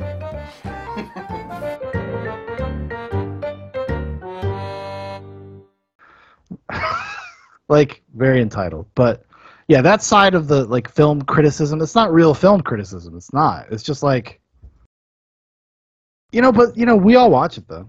We all know what that shit is. Yeah, We we're aware. It's just, it's just very, very sad. Like John Campea. Yes. You gotta watch John Campea to see like a like a serious film opinion. No. They're good every once in a while, like because they'll have like scoops. Like they they will get the news. Mm-hmm. So for that kind of like tabloid news stuff, like every once in a while, I'll go like watch a video. But most of the time, no, I don't have time for that shit. Yeah. Um, Well, and it's um, kind of taking this back to 28 Days Later for a sec. Um, lately, I don't know, in the last few years, like this movie in particular, 28 Days Later, it seems to have a weird. Its reputation has kind of evolved a little bit, where it's it's seen as either, in a lot of film circles, kind of overrated or just not. It's kind of devalued in a way that's not considered great or innovative anymore, and people just kind of look to other things. And it, it, Danny Boyle himself, I've always kind of admired him as a director, but he's kind of seen as this kind of middle to bottom tier sort of just Yeah. director that like has no style or, or vision or, or voice. And I'm like, I there's something there. I've always thought there always was, but I don't Well, know. I- Maybe I'm I- on, a weird end of it. I think it's because like hi- his eclect, like we had said earlier, he has like such an eclectic filmography when it comes to like this types of stories he tells. It makes it feel like he doesn't have an identity. He feels like a tourist. I think for a lot of things. So if you go watch like go watch like uh what is it called um, Slumdog Millionaire, which I think he won the Academy Award for, if I'm not mistaken.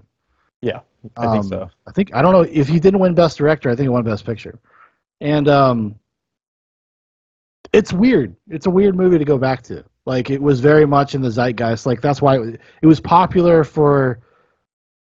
You understand why it was popular in like the general public because it, it feels like a very touristy type movie that's very superficial, doesn't really understand Indian culture, doesn't really have much in, interest in trying to. It's almost like too light in certain respects. So I think sometimes like he he can fall victim to that, but I like I, I think the reason why people have like have a backlash to 28 Days Later uh, is because it was oversaturated when for years Yeah. after it came out. Like you came to it late, but when I was like a kid, dude, I have seen this movie probably like 40 times in my Yeah. life. Like everybody always wanted to watch 28 Days Later. It was everywhere. It was everywhere for a couple years. Um, and then 28 weeks later came out and completely killed that that momentum. Uh, but but because it, kind of revitalized the genre, it was it was a movie that did a zombie movie differently. You know, um, I but I think I think the way that they I think the mini DV thing probably ends up probably going to hurt it in the long term in terms of popularity. Although I don't know, I just don't hear people talk about it anymore. It's almost like feels like it's completely like forgotten. Well, even in like pandemic craziness, the last 16 months or whatever, it's like it wasn't like the first go-to film. They all wanted to watch uh, Soderbergh's um, Contagion. Contagion, and then like that's that movie really like lost its flair pretty quickly. I mean, last year. Yeah, I actually what did I watched a bunch of those I watched Contagion, I watched the Outbreak with Dustin Outbreak. Hoffman. Yeah. yeah. um, where he's in a fucking helicopter, like going to find this rhesus monkey, like yeah, shit. Uh, It's got yeah, the but weirdest cover, by the way. Like oh yeah, the floating heads, the dude. going heads in the monkey. I, you know, my dad took me to see that in the movie theater. Um, Nice. um, but yeah, uh, yeah, I don't know. I, I guess it's just, it's yeah. You would think it would have come up, right? Like that would have been in the rotation for people, and I did not see really. I don't think I saw anybody talking about it, yeah. which is weird. That is weird. That's a weird thing. Well, uh, before we we jump to uh, its its uh, lesser uh, of quality sequel, we didn't even talk about the music and the score. Oh, the score is, uh, yeah, John very. Murphy's. I, I was like, I gotta tell you right now. Um, uh, uh, what's it called? Uh, in the house, heart. What's the heart?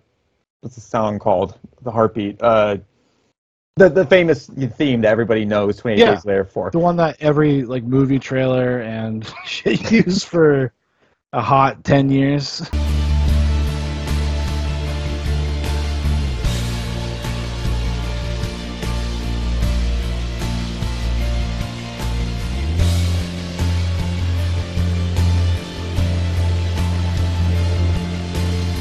I can't tell you like how many times like in my early high school days of high school cross country I was running to that shit like all the time because I had a different sort of response and energy. You know, you know people kind of look at it like, oh, it's got this horrific heartbeat sort of sensation to it, and it, I, I think that plays a part definitely. Yeah. But I was thinking like, oh, I'm running away from the rage virus right now. You know, Yeah. I was in the Well, mode. Yeah, because well, when you especially when you listen to the the whole piece, right? It does. It has like movements to it almost, and it has that sense of like uh, get your adrenaline pumping.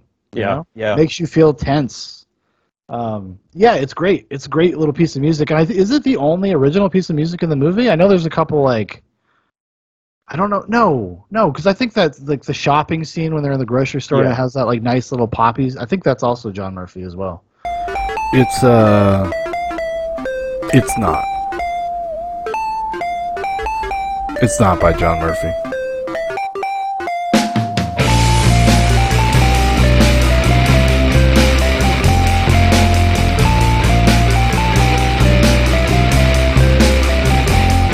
Yeah, there's another score that kind of like just slowly elevates as well. I can't remember what that one's called either, but yeah, there's there's a couple in there. Yeah, it's not a very like robust score. I guess it's probably like 25 minutes of music total. Yeah, Uh, yeah. Yeah, I don't. Yeah, and I think the end. I think the end credits isn't like a pop song or something. Something like that, yeah. Which again, a classic, classic Danny Boyle. Danny Boyle. Yeah, cut to black pop song. Yeah. Um, yeah, no, the, I thank you for bringing that up because uh, I did want to make a note of that because it is like that piece of music is so it's iconic and it was used in so many things. Like I think, I think it's in, isn't it in uh, Kick Ass? There's like, um, yeah. Uh, I think it's during one of the no, it's when they're doing the re, like the recreation of uh Nicolas Cage's character getting in the warehouse and he's fighting all the guys.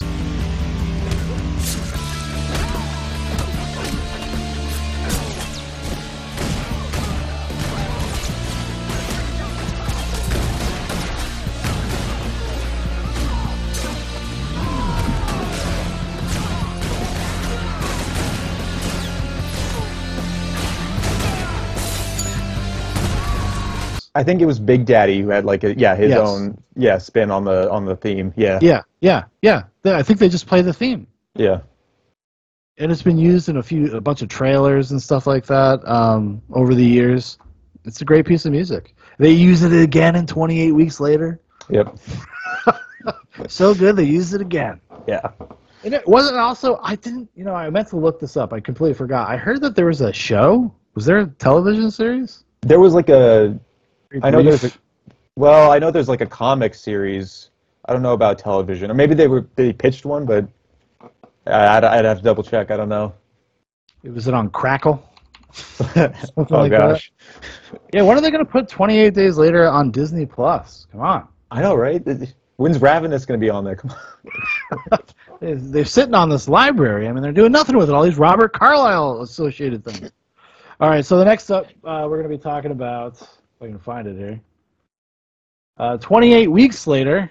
After 28 days, they thought it was over. This is what it's all about, gentlemen. Families starting again. They thought it was safe. What are you afraid of? What if it comes back? It won't come back. They were wrong. This Friday, I'm gonna get you both out of here. I promise. the threat is everywhere. 28 weeks later, Rated R starts Friday, only in theaters. 28 weeks later, uh, directed by Juan Carlos Fresnadillo, mouthful, written by Rowan Joffe, Juan Carlos uh, Fresnadillo, uh, Enrique Lopez Lavigne. It stars Jeremy Renner, Rose Byrne, Robert Carlyle, Imogen Poots, and others. The logline plot synopsis is six months after the rage virus was inflicted on the population of Great Britain, the U.S. Army helps to secure a small area of London for the survivors to repopulate and start again.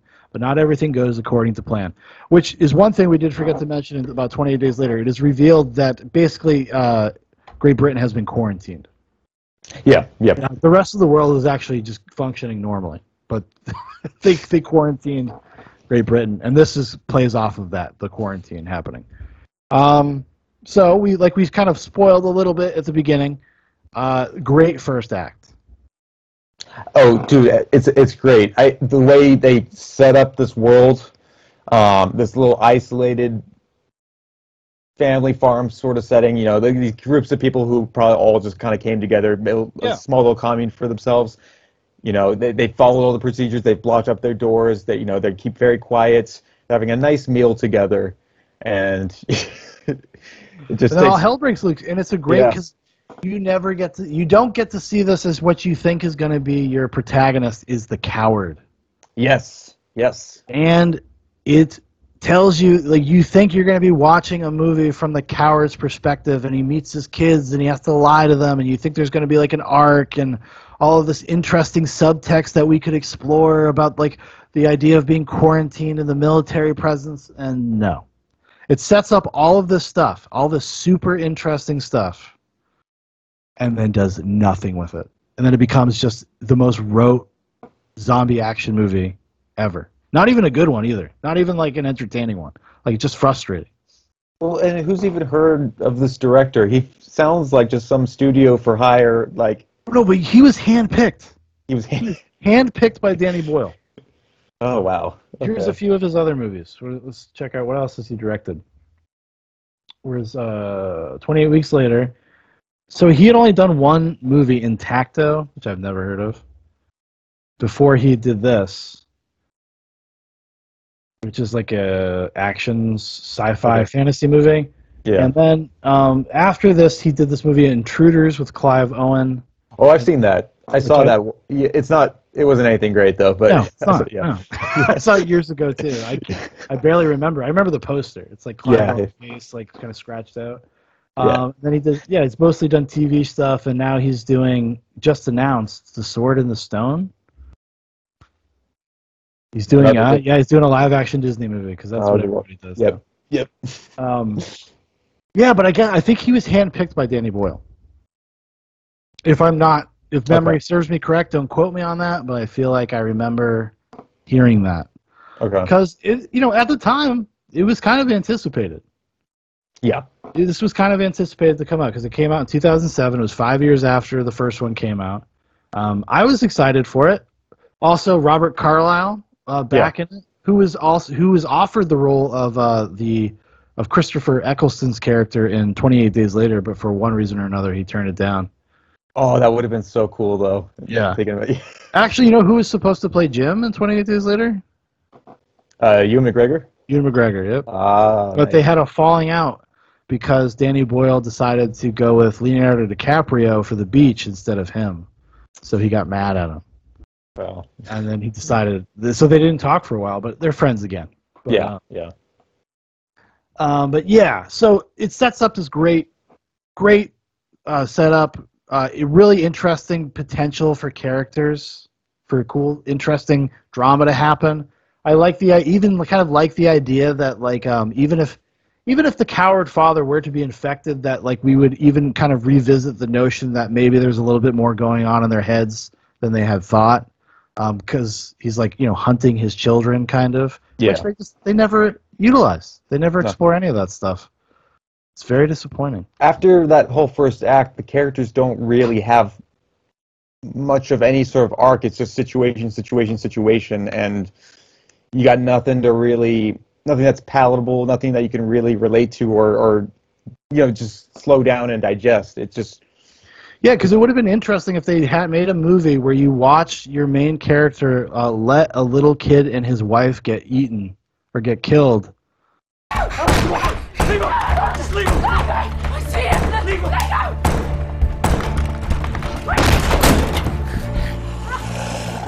Dawn! Help us!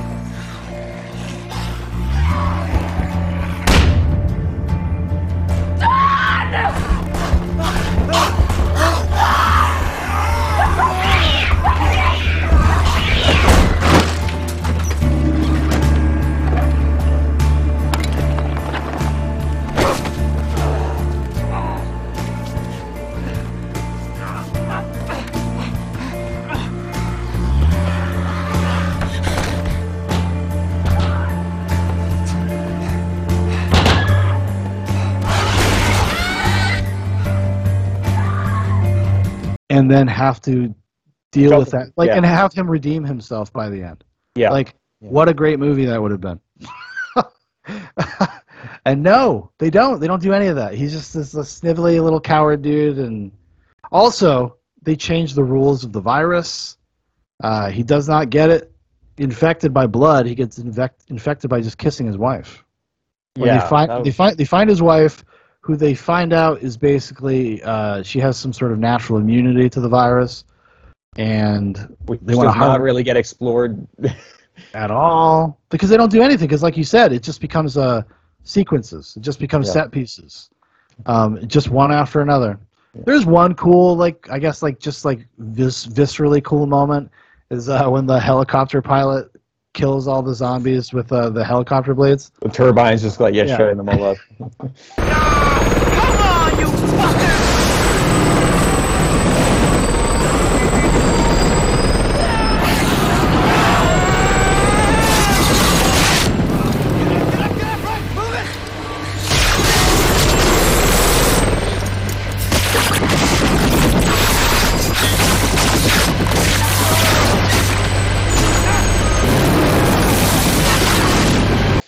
Um, but yeah, it's not. It's just there's just not a lot going on in the movie. There's, I honestly like I took like four notes because I was like I was watching it and I was like, there's really nothing to write. There's really not much to write down here.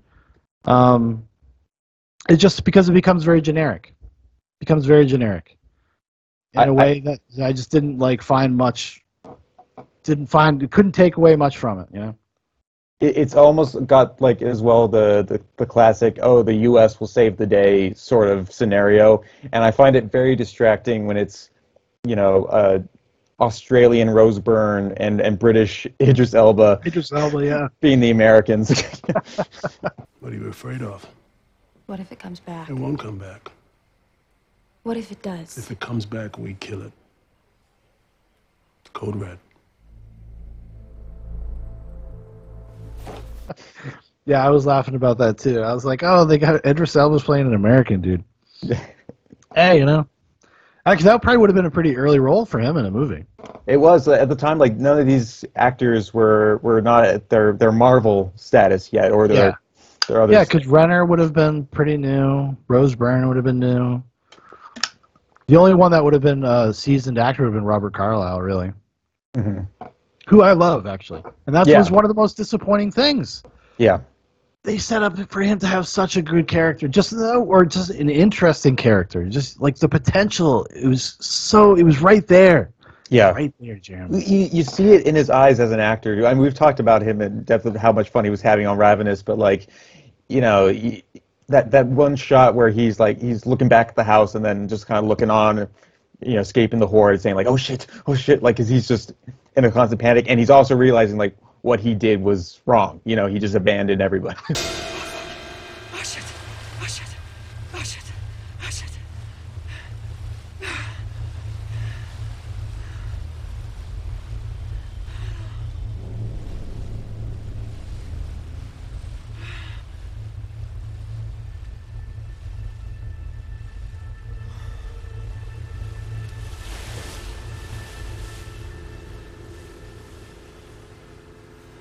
it's a, it is a horrific moment. It's Yeah. like a real like, like Yeah. when he he because his Dawn Dawn she doesn't know what to do because the fucking kid's there and he's just Yeah. like oh and he just opens the window and hops out. yeah. What the fuck? what the fuck? I remember actually. I remember when I saw this the first time.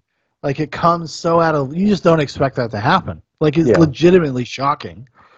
And uh, and then you think that that's going to be the dude you're going to be watching a movie about, and not so much. Nope. Also, what is the deal with the security at this place? Oh, it's terrible. Are the kids are able to get a fucking Vespa from a pizza delivery driver's little go kart? Not go kart. What do you call them? That's a Vespa, right? Isn't that what Yeah, the, the yeah the golf carts were. yeah, whatever. This little motorcycle thing, and uh, they're able to get out and go into the the un the unquarantine zone or what are the dan- out of the safe zone. They're able to just leave. How tight? Like they have so you see all the pomp and circumstance of the security when the kids show up Yeah. to show you the the process they have to go through to get in and blah blah blah. And they just go along the bridge. There's just two people there. It's like it's Yeah. not even. And then they just they just go and nobody stops them. And then also was it Robert Carlyle's just able to like so he's got his wife who they've just discovered has like this very valuable blood. Uh, and he's able to just open the door and go into the room and nobody's around. We're, we're, we're missing scenes where like this family in particular just has special access to everything and, and they're not showing it to us. well, it's just like, and that's like a, it goes along with just like kind of the sequence after sequence The thing. It's just all so contrived. Yeah. It yeah. does not feel earned, and, and nothing about it feels earned, and nothing about it feels like it makes any logical sense about like why characters do anything. You're just like, what the fuck? E- even the, the, the military call to just shoot whoever, even if they don't have the virus or not, just just fire away at every like. I don't know how in the real world that would work out or what that scenario would look like, but it just seemed in the in this in this movie, as far as it's concerned, it just didn't work. It didn't sell it for me. No, but they don't sell it because you don't get enough time with anybody, right? You don't get enough time with any characters or any situation to really like kind of think that that would be a possibility. Yeah. Uh, because the movie is so. I mean, thankfully, it was under. It was a pretty quick movie. It's an hour and forty minutes, which I was very thankful for. Yeah. Uh, but because I just wanted it to be over. Yeah. I mean, like you know, they have the part where Jeremy Renner gets set on fire, and I just started laughing. I, I laughed too.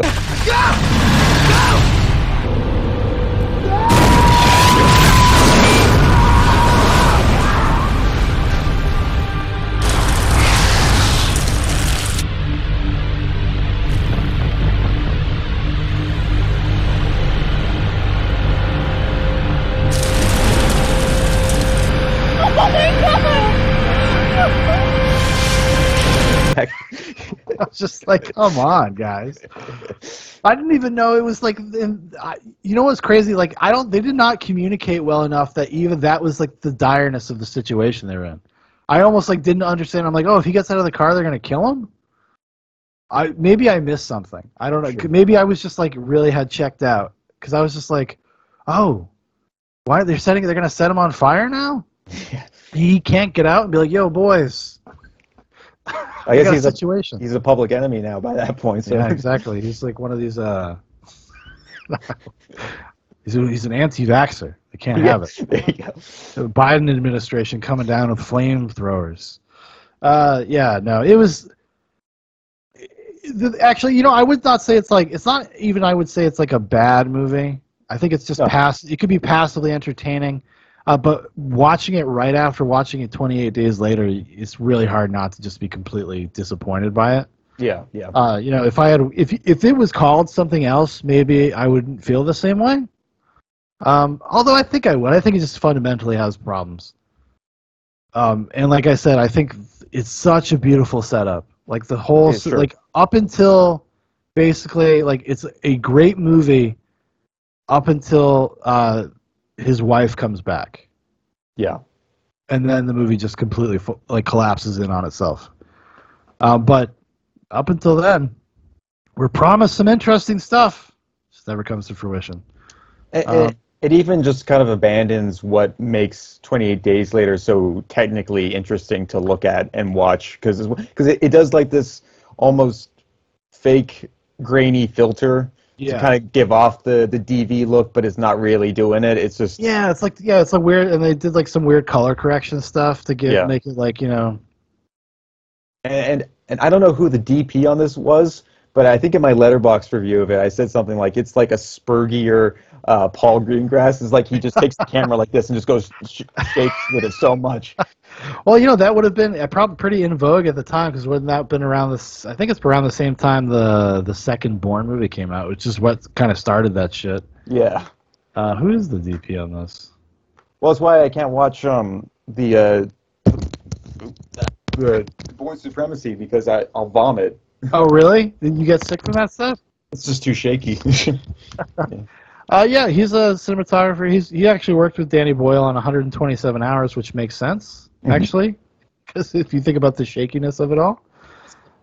Um, Deepwater Horizon, The Fifth Wave. He seems like a jobber. Red Okay. Two, yeah. Truders. Okay. Yeah. Repo Men. oh yeah.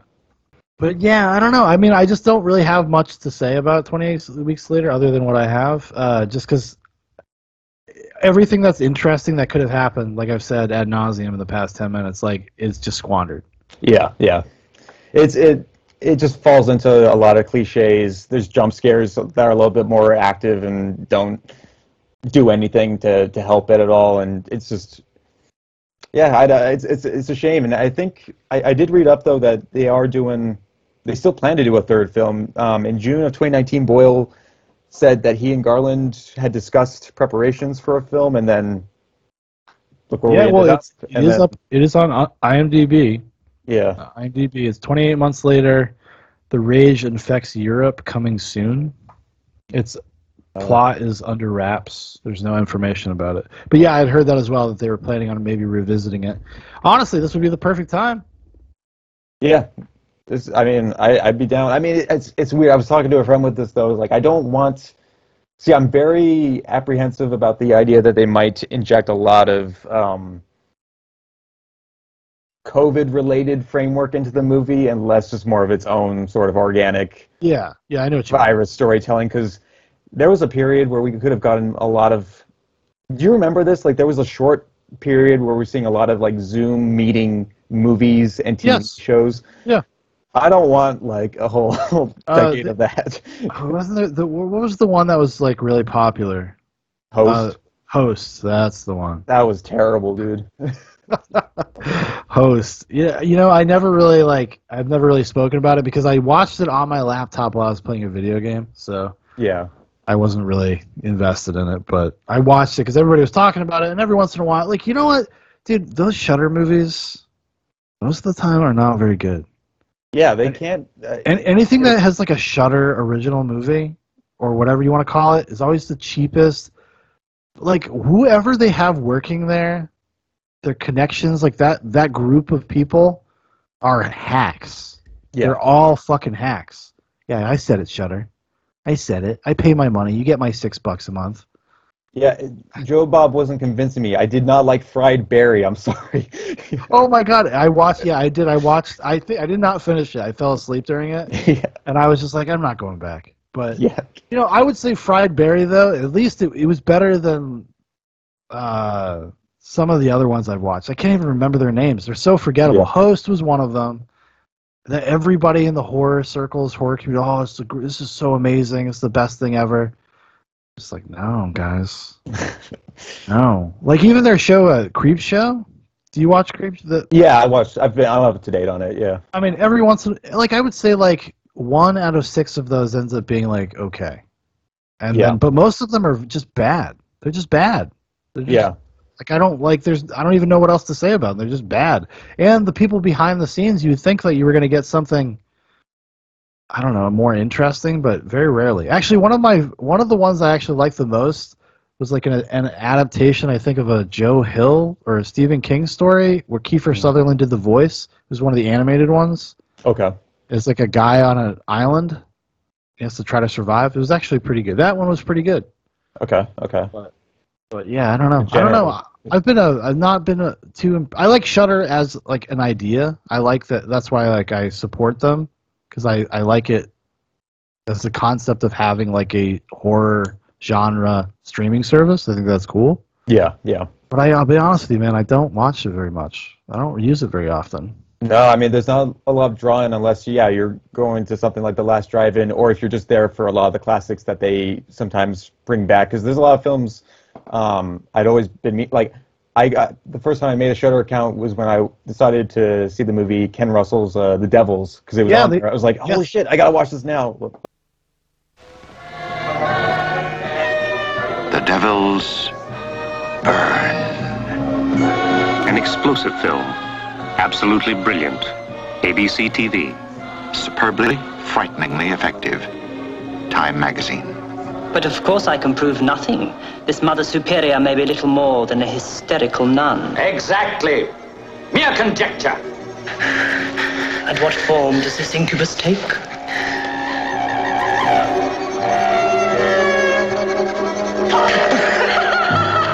The Devils is not a film for everyone. Vanessa Redgrave, Oliver Reed, in Ken Russell's film of The Devils.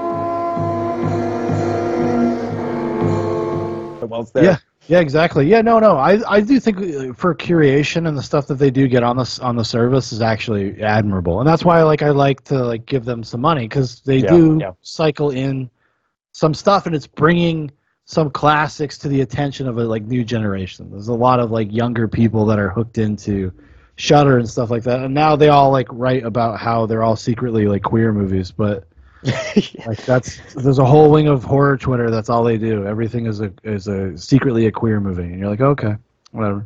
Yeah, we're bringing, we're bringing you a second installment of Horror Noir. Like, what the hell? You just made that up. Oh my God, horror noir. That documentary, yeah, where it was like the the girl from The Craft talking for f- most of the movie about how she thinks everything is racist. Yeah. I was like, man, we're giving a lot of airtime to the girl from The Craft. Like, can we listen to? Can Tony Todd get in here? Yeah, I like his voice. Can we just get back to him? I was actually, you know, just as a little tangent, like I know we're kind of just going everywhere, but that's the magic of 28 weeks later. Um, uh, Tony Todd, like they talk shit about Tony Todd in that movie, about do? Candyman. They talk mad shit about Candyman, about how it's like some colonizer movie. Like like it's like how nasty are you people? Jesus Christ. Tony Tony Todd's in this documentary. Like Yeah. have some like have some fucking respect. Yeah. Well, he's and ah, was he in the uh, the new one? I didn't see the new Candyman. I did. I saw the new Candyman. It is not great. Um, he's he has a cameo. I don't want to spoil it for anybody that may, maybe wants to see it, but he does have a very brief cameo. Okay. They basically they they ruin Candyman. That's what I gather. I was. And I'm not a huge Candyman like franchise fan. Like I like I think the first movie is pretty good for what it is. It's like a gothic horror thriller movie. Uh, I've never like I've never thought of of Candyman as like one of the boogeymen, like a Jason or a Freddy. I've just never really made that connection with that character. But um, and I'm not very familiar with its two sequels. But I, I do enjoy the first one, and this and the new one is a direct sequel of the first one.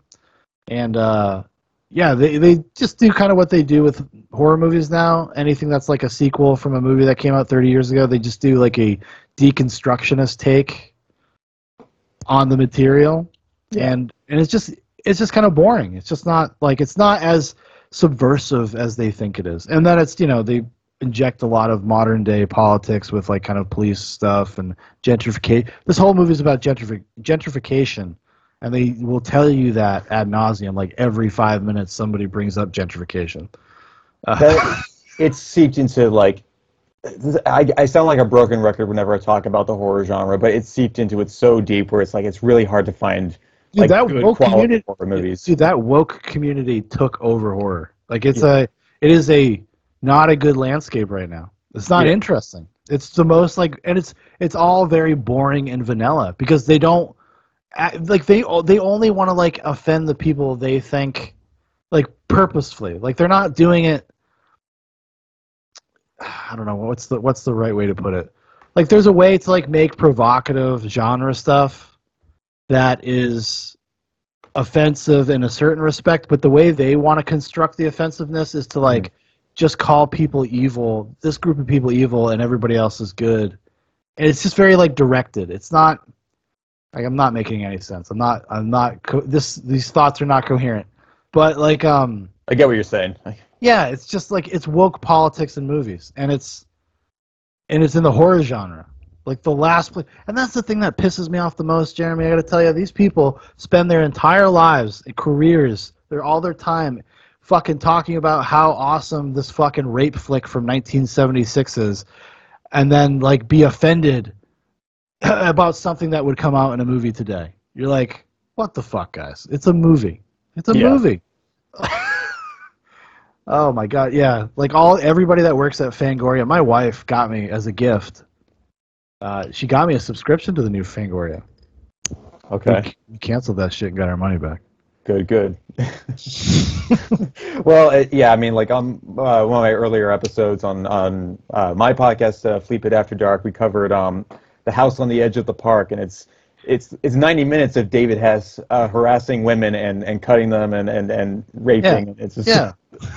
Doing that classic David Hess stuff. I saw, you know, I have not seen that movie, and I've been waiting to. I but I found a copy of it, so I'm going to watch it before I I listen to your podcast. But uh, nice. Yeah, because I was like, oh, cool. I actually I did, was not very familiar with that. I mean, I know who David Hess is, obviously, but Sure. um, I was not familiar with that one. He, Uh, he he's an actor. I've always. I mean, it's a shame that uh, he passed away, but I've always wanted to work with him. Like after seeing him in Last House on the Left, like when I was again going on my early horror journey, I was just like, Mm-hmm. Yeah. oh, this guy's like really something. Well, because we came up in a time like you know, and I know you're a little younger than me, but like all of this stuff was reissued on DVD. Yeah. Like when we were growing up. Like so, when I was like in my late teens, and you would have been at the time you were starting to get into like movies. All of it was starting to come out on DVD, and none of it was super expensive either.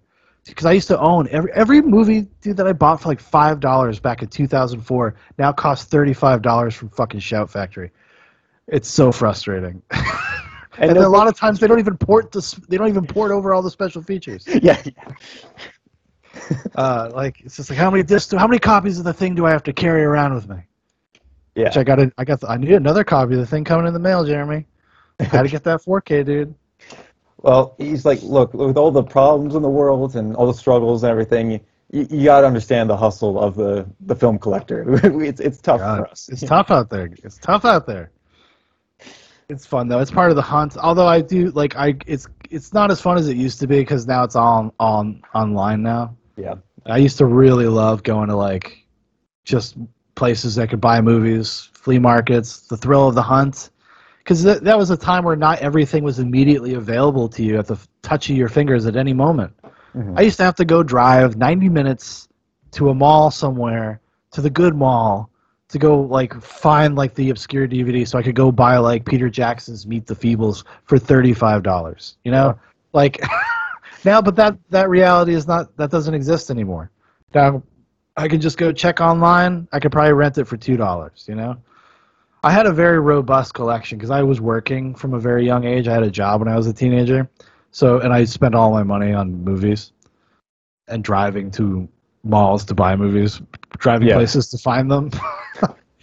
um, but yeah, yeah, it's it's a different it's a different paradigm nowadays. It's not as fun as it used to be, but it's still there. It's still there. Definitely. I, I got a kick out of going. There's a place near where I live called Big Lots. Okay. And they they have uh, a lot of two and three dollar movies. So you'll find Blu-rays that were like around like five or six years ago, and now they're at Big Lots. So I, I always go in there and get a bunch of stuff. Now, right now, they have a bunch of Paramount movies. Picked up The Equalizer 2 the other day. Very exciting. All right, all right.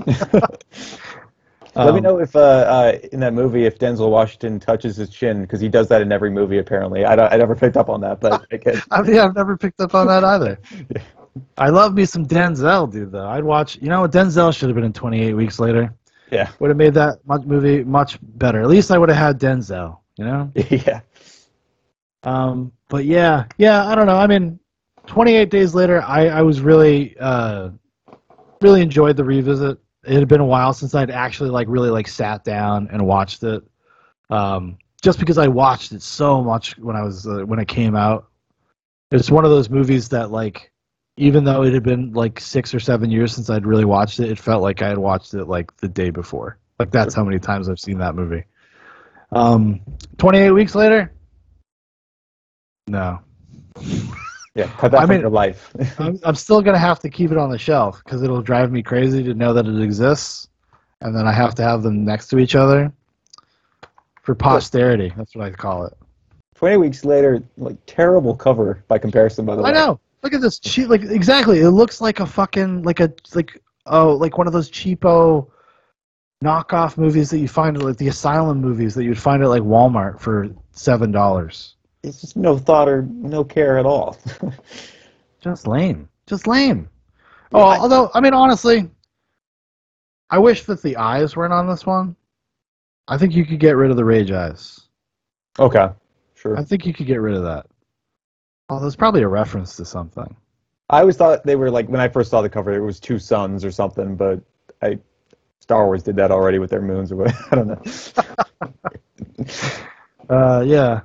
Uh, um, but I would say like yeah, like uh, especially with 28 Days Later, like I also just kind of overall appreciate for the time that it came out, and it really lends to just the stylistic and really intriguing visual nature of it. Because there were other movies too that were also really playing with digital video at that age, and you can Yes. say the cinema landscape kind of was changing post 9/11 and quite heavily so but I, I do have such nostalgia for that period, and I hope I'm myself am trying to bring that back a little bit. I hope others are out there who have some respect for it or some nostalgia for it too. I think I think it is coming back in a way because there is kind of like this reinvigorated sense of the DIY kind of sense because now everybody theoretically it's very like it's never been easier to make a movie and uh, people kind of going back and then now there's a generation of people now that are in positions to start making stuff uh, that are familiar with that they have nostalgia for that kind of stuff you know Yeah. I have nostalgia for it, like we talked about. Like I really do. Like it takes me. It's like a time capsule watching something like 28 Days Later. It takes me back to a, a different part of my life. Same thing when I watch um, uh, David Lynch's Inland Empire. Have you ever seen that? It's on my list, but I saw you reviewed it. Yeah. Yeah, it's um, it is. It's all. It's it's even more like mini DV than 28 Days Later is. it's even more apparent that that's what they were using. It's a very hard movie to find actually nowadays. Okay. I did. I torrented that. Okay. I used to own it. I used to own it.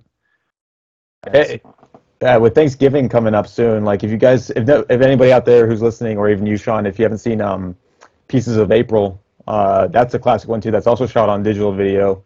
Uh, who's in that again? It's um, Oh man, I, I don't know if I've seen this. It sounds so familiar.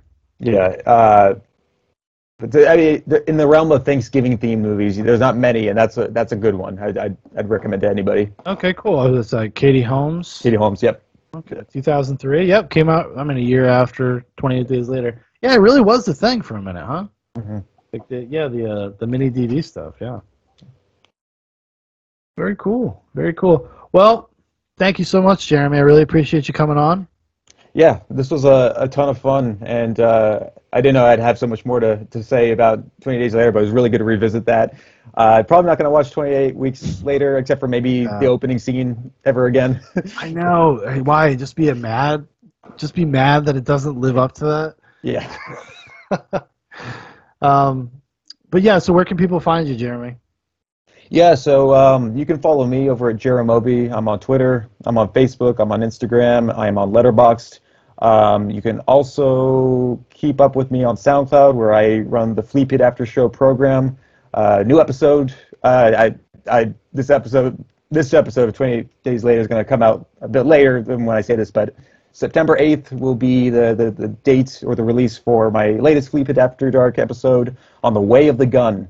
So get excited for that one. Yeah, and then Christopher McQuarrie. Yeah. Oh yeah, yeah, yeah. And then um, uh, working on a couple other uh, short uh, films at the moment. Stewie the Demon Swine is a quasi documentary that's coming out very soon about my friend's demon pig. It's not really that evil. I just make it. I play it up, you know. Yeah. And then uh, uh, another short film called Tape Deck, which is uh, in the re-edit stages, and people want to see these, so I'm trying to get them done. So Awesome, dude. I'm, well, I'm really looking forward to this. Um, yeah, and I'll have as, as many of those links as I can in the description so you can go follow Jeremy's stuff and go check out Fleapit After Dark. It's a great podcast. He's always talking about kind of, uh, I would say, off the beaten path movies.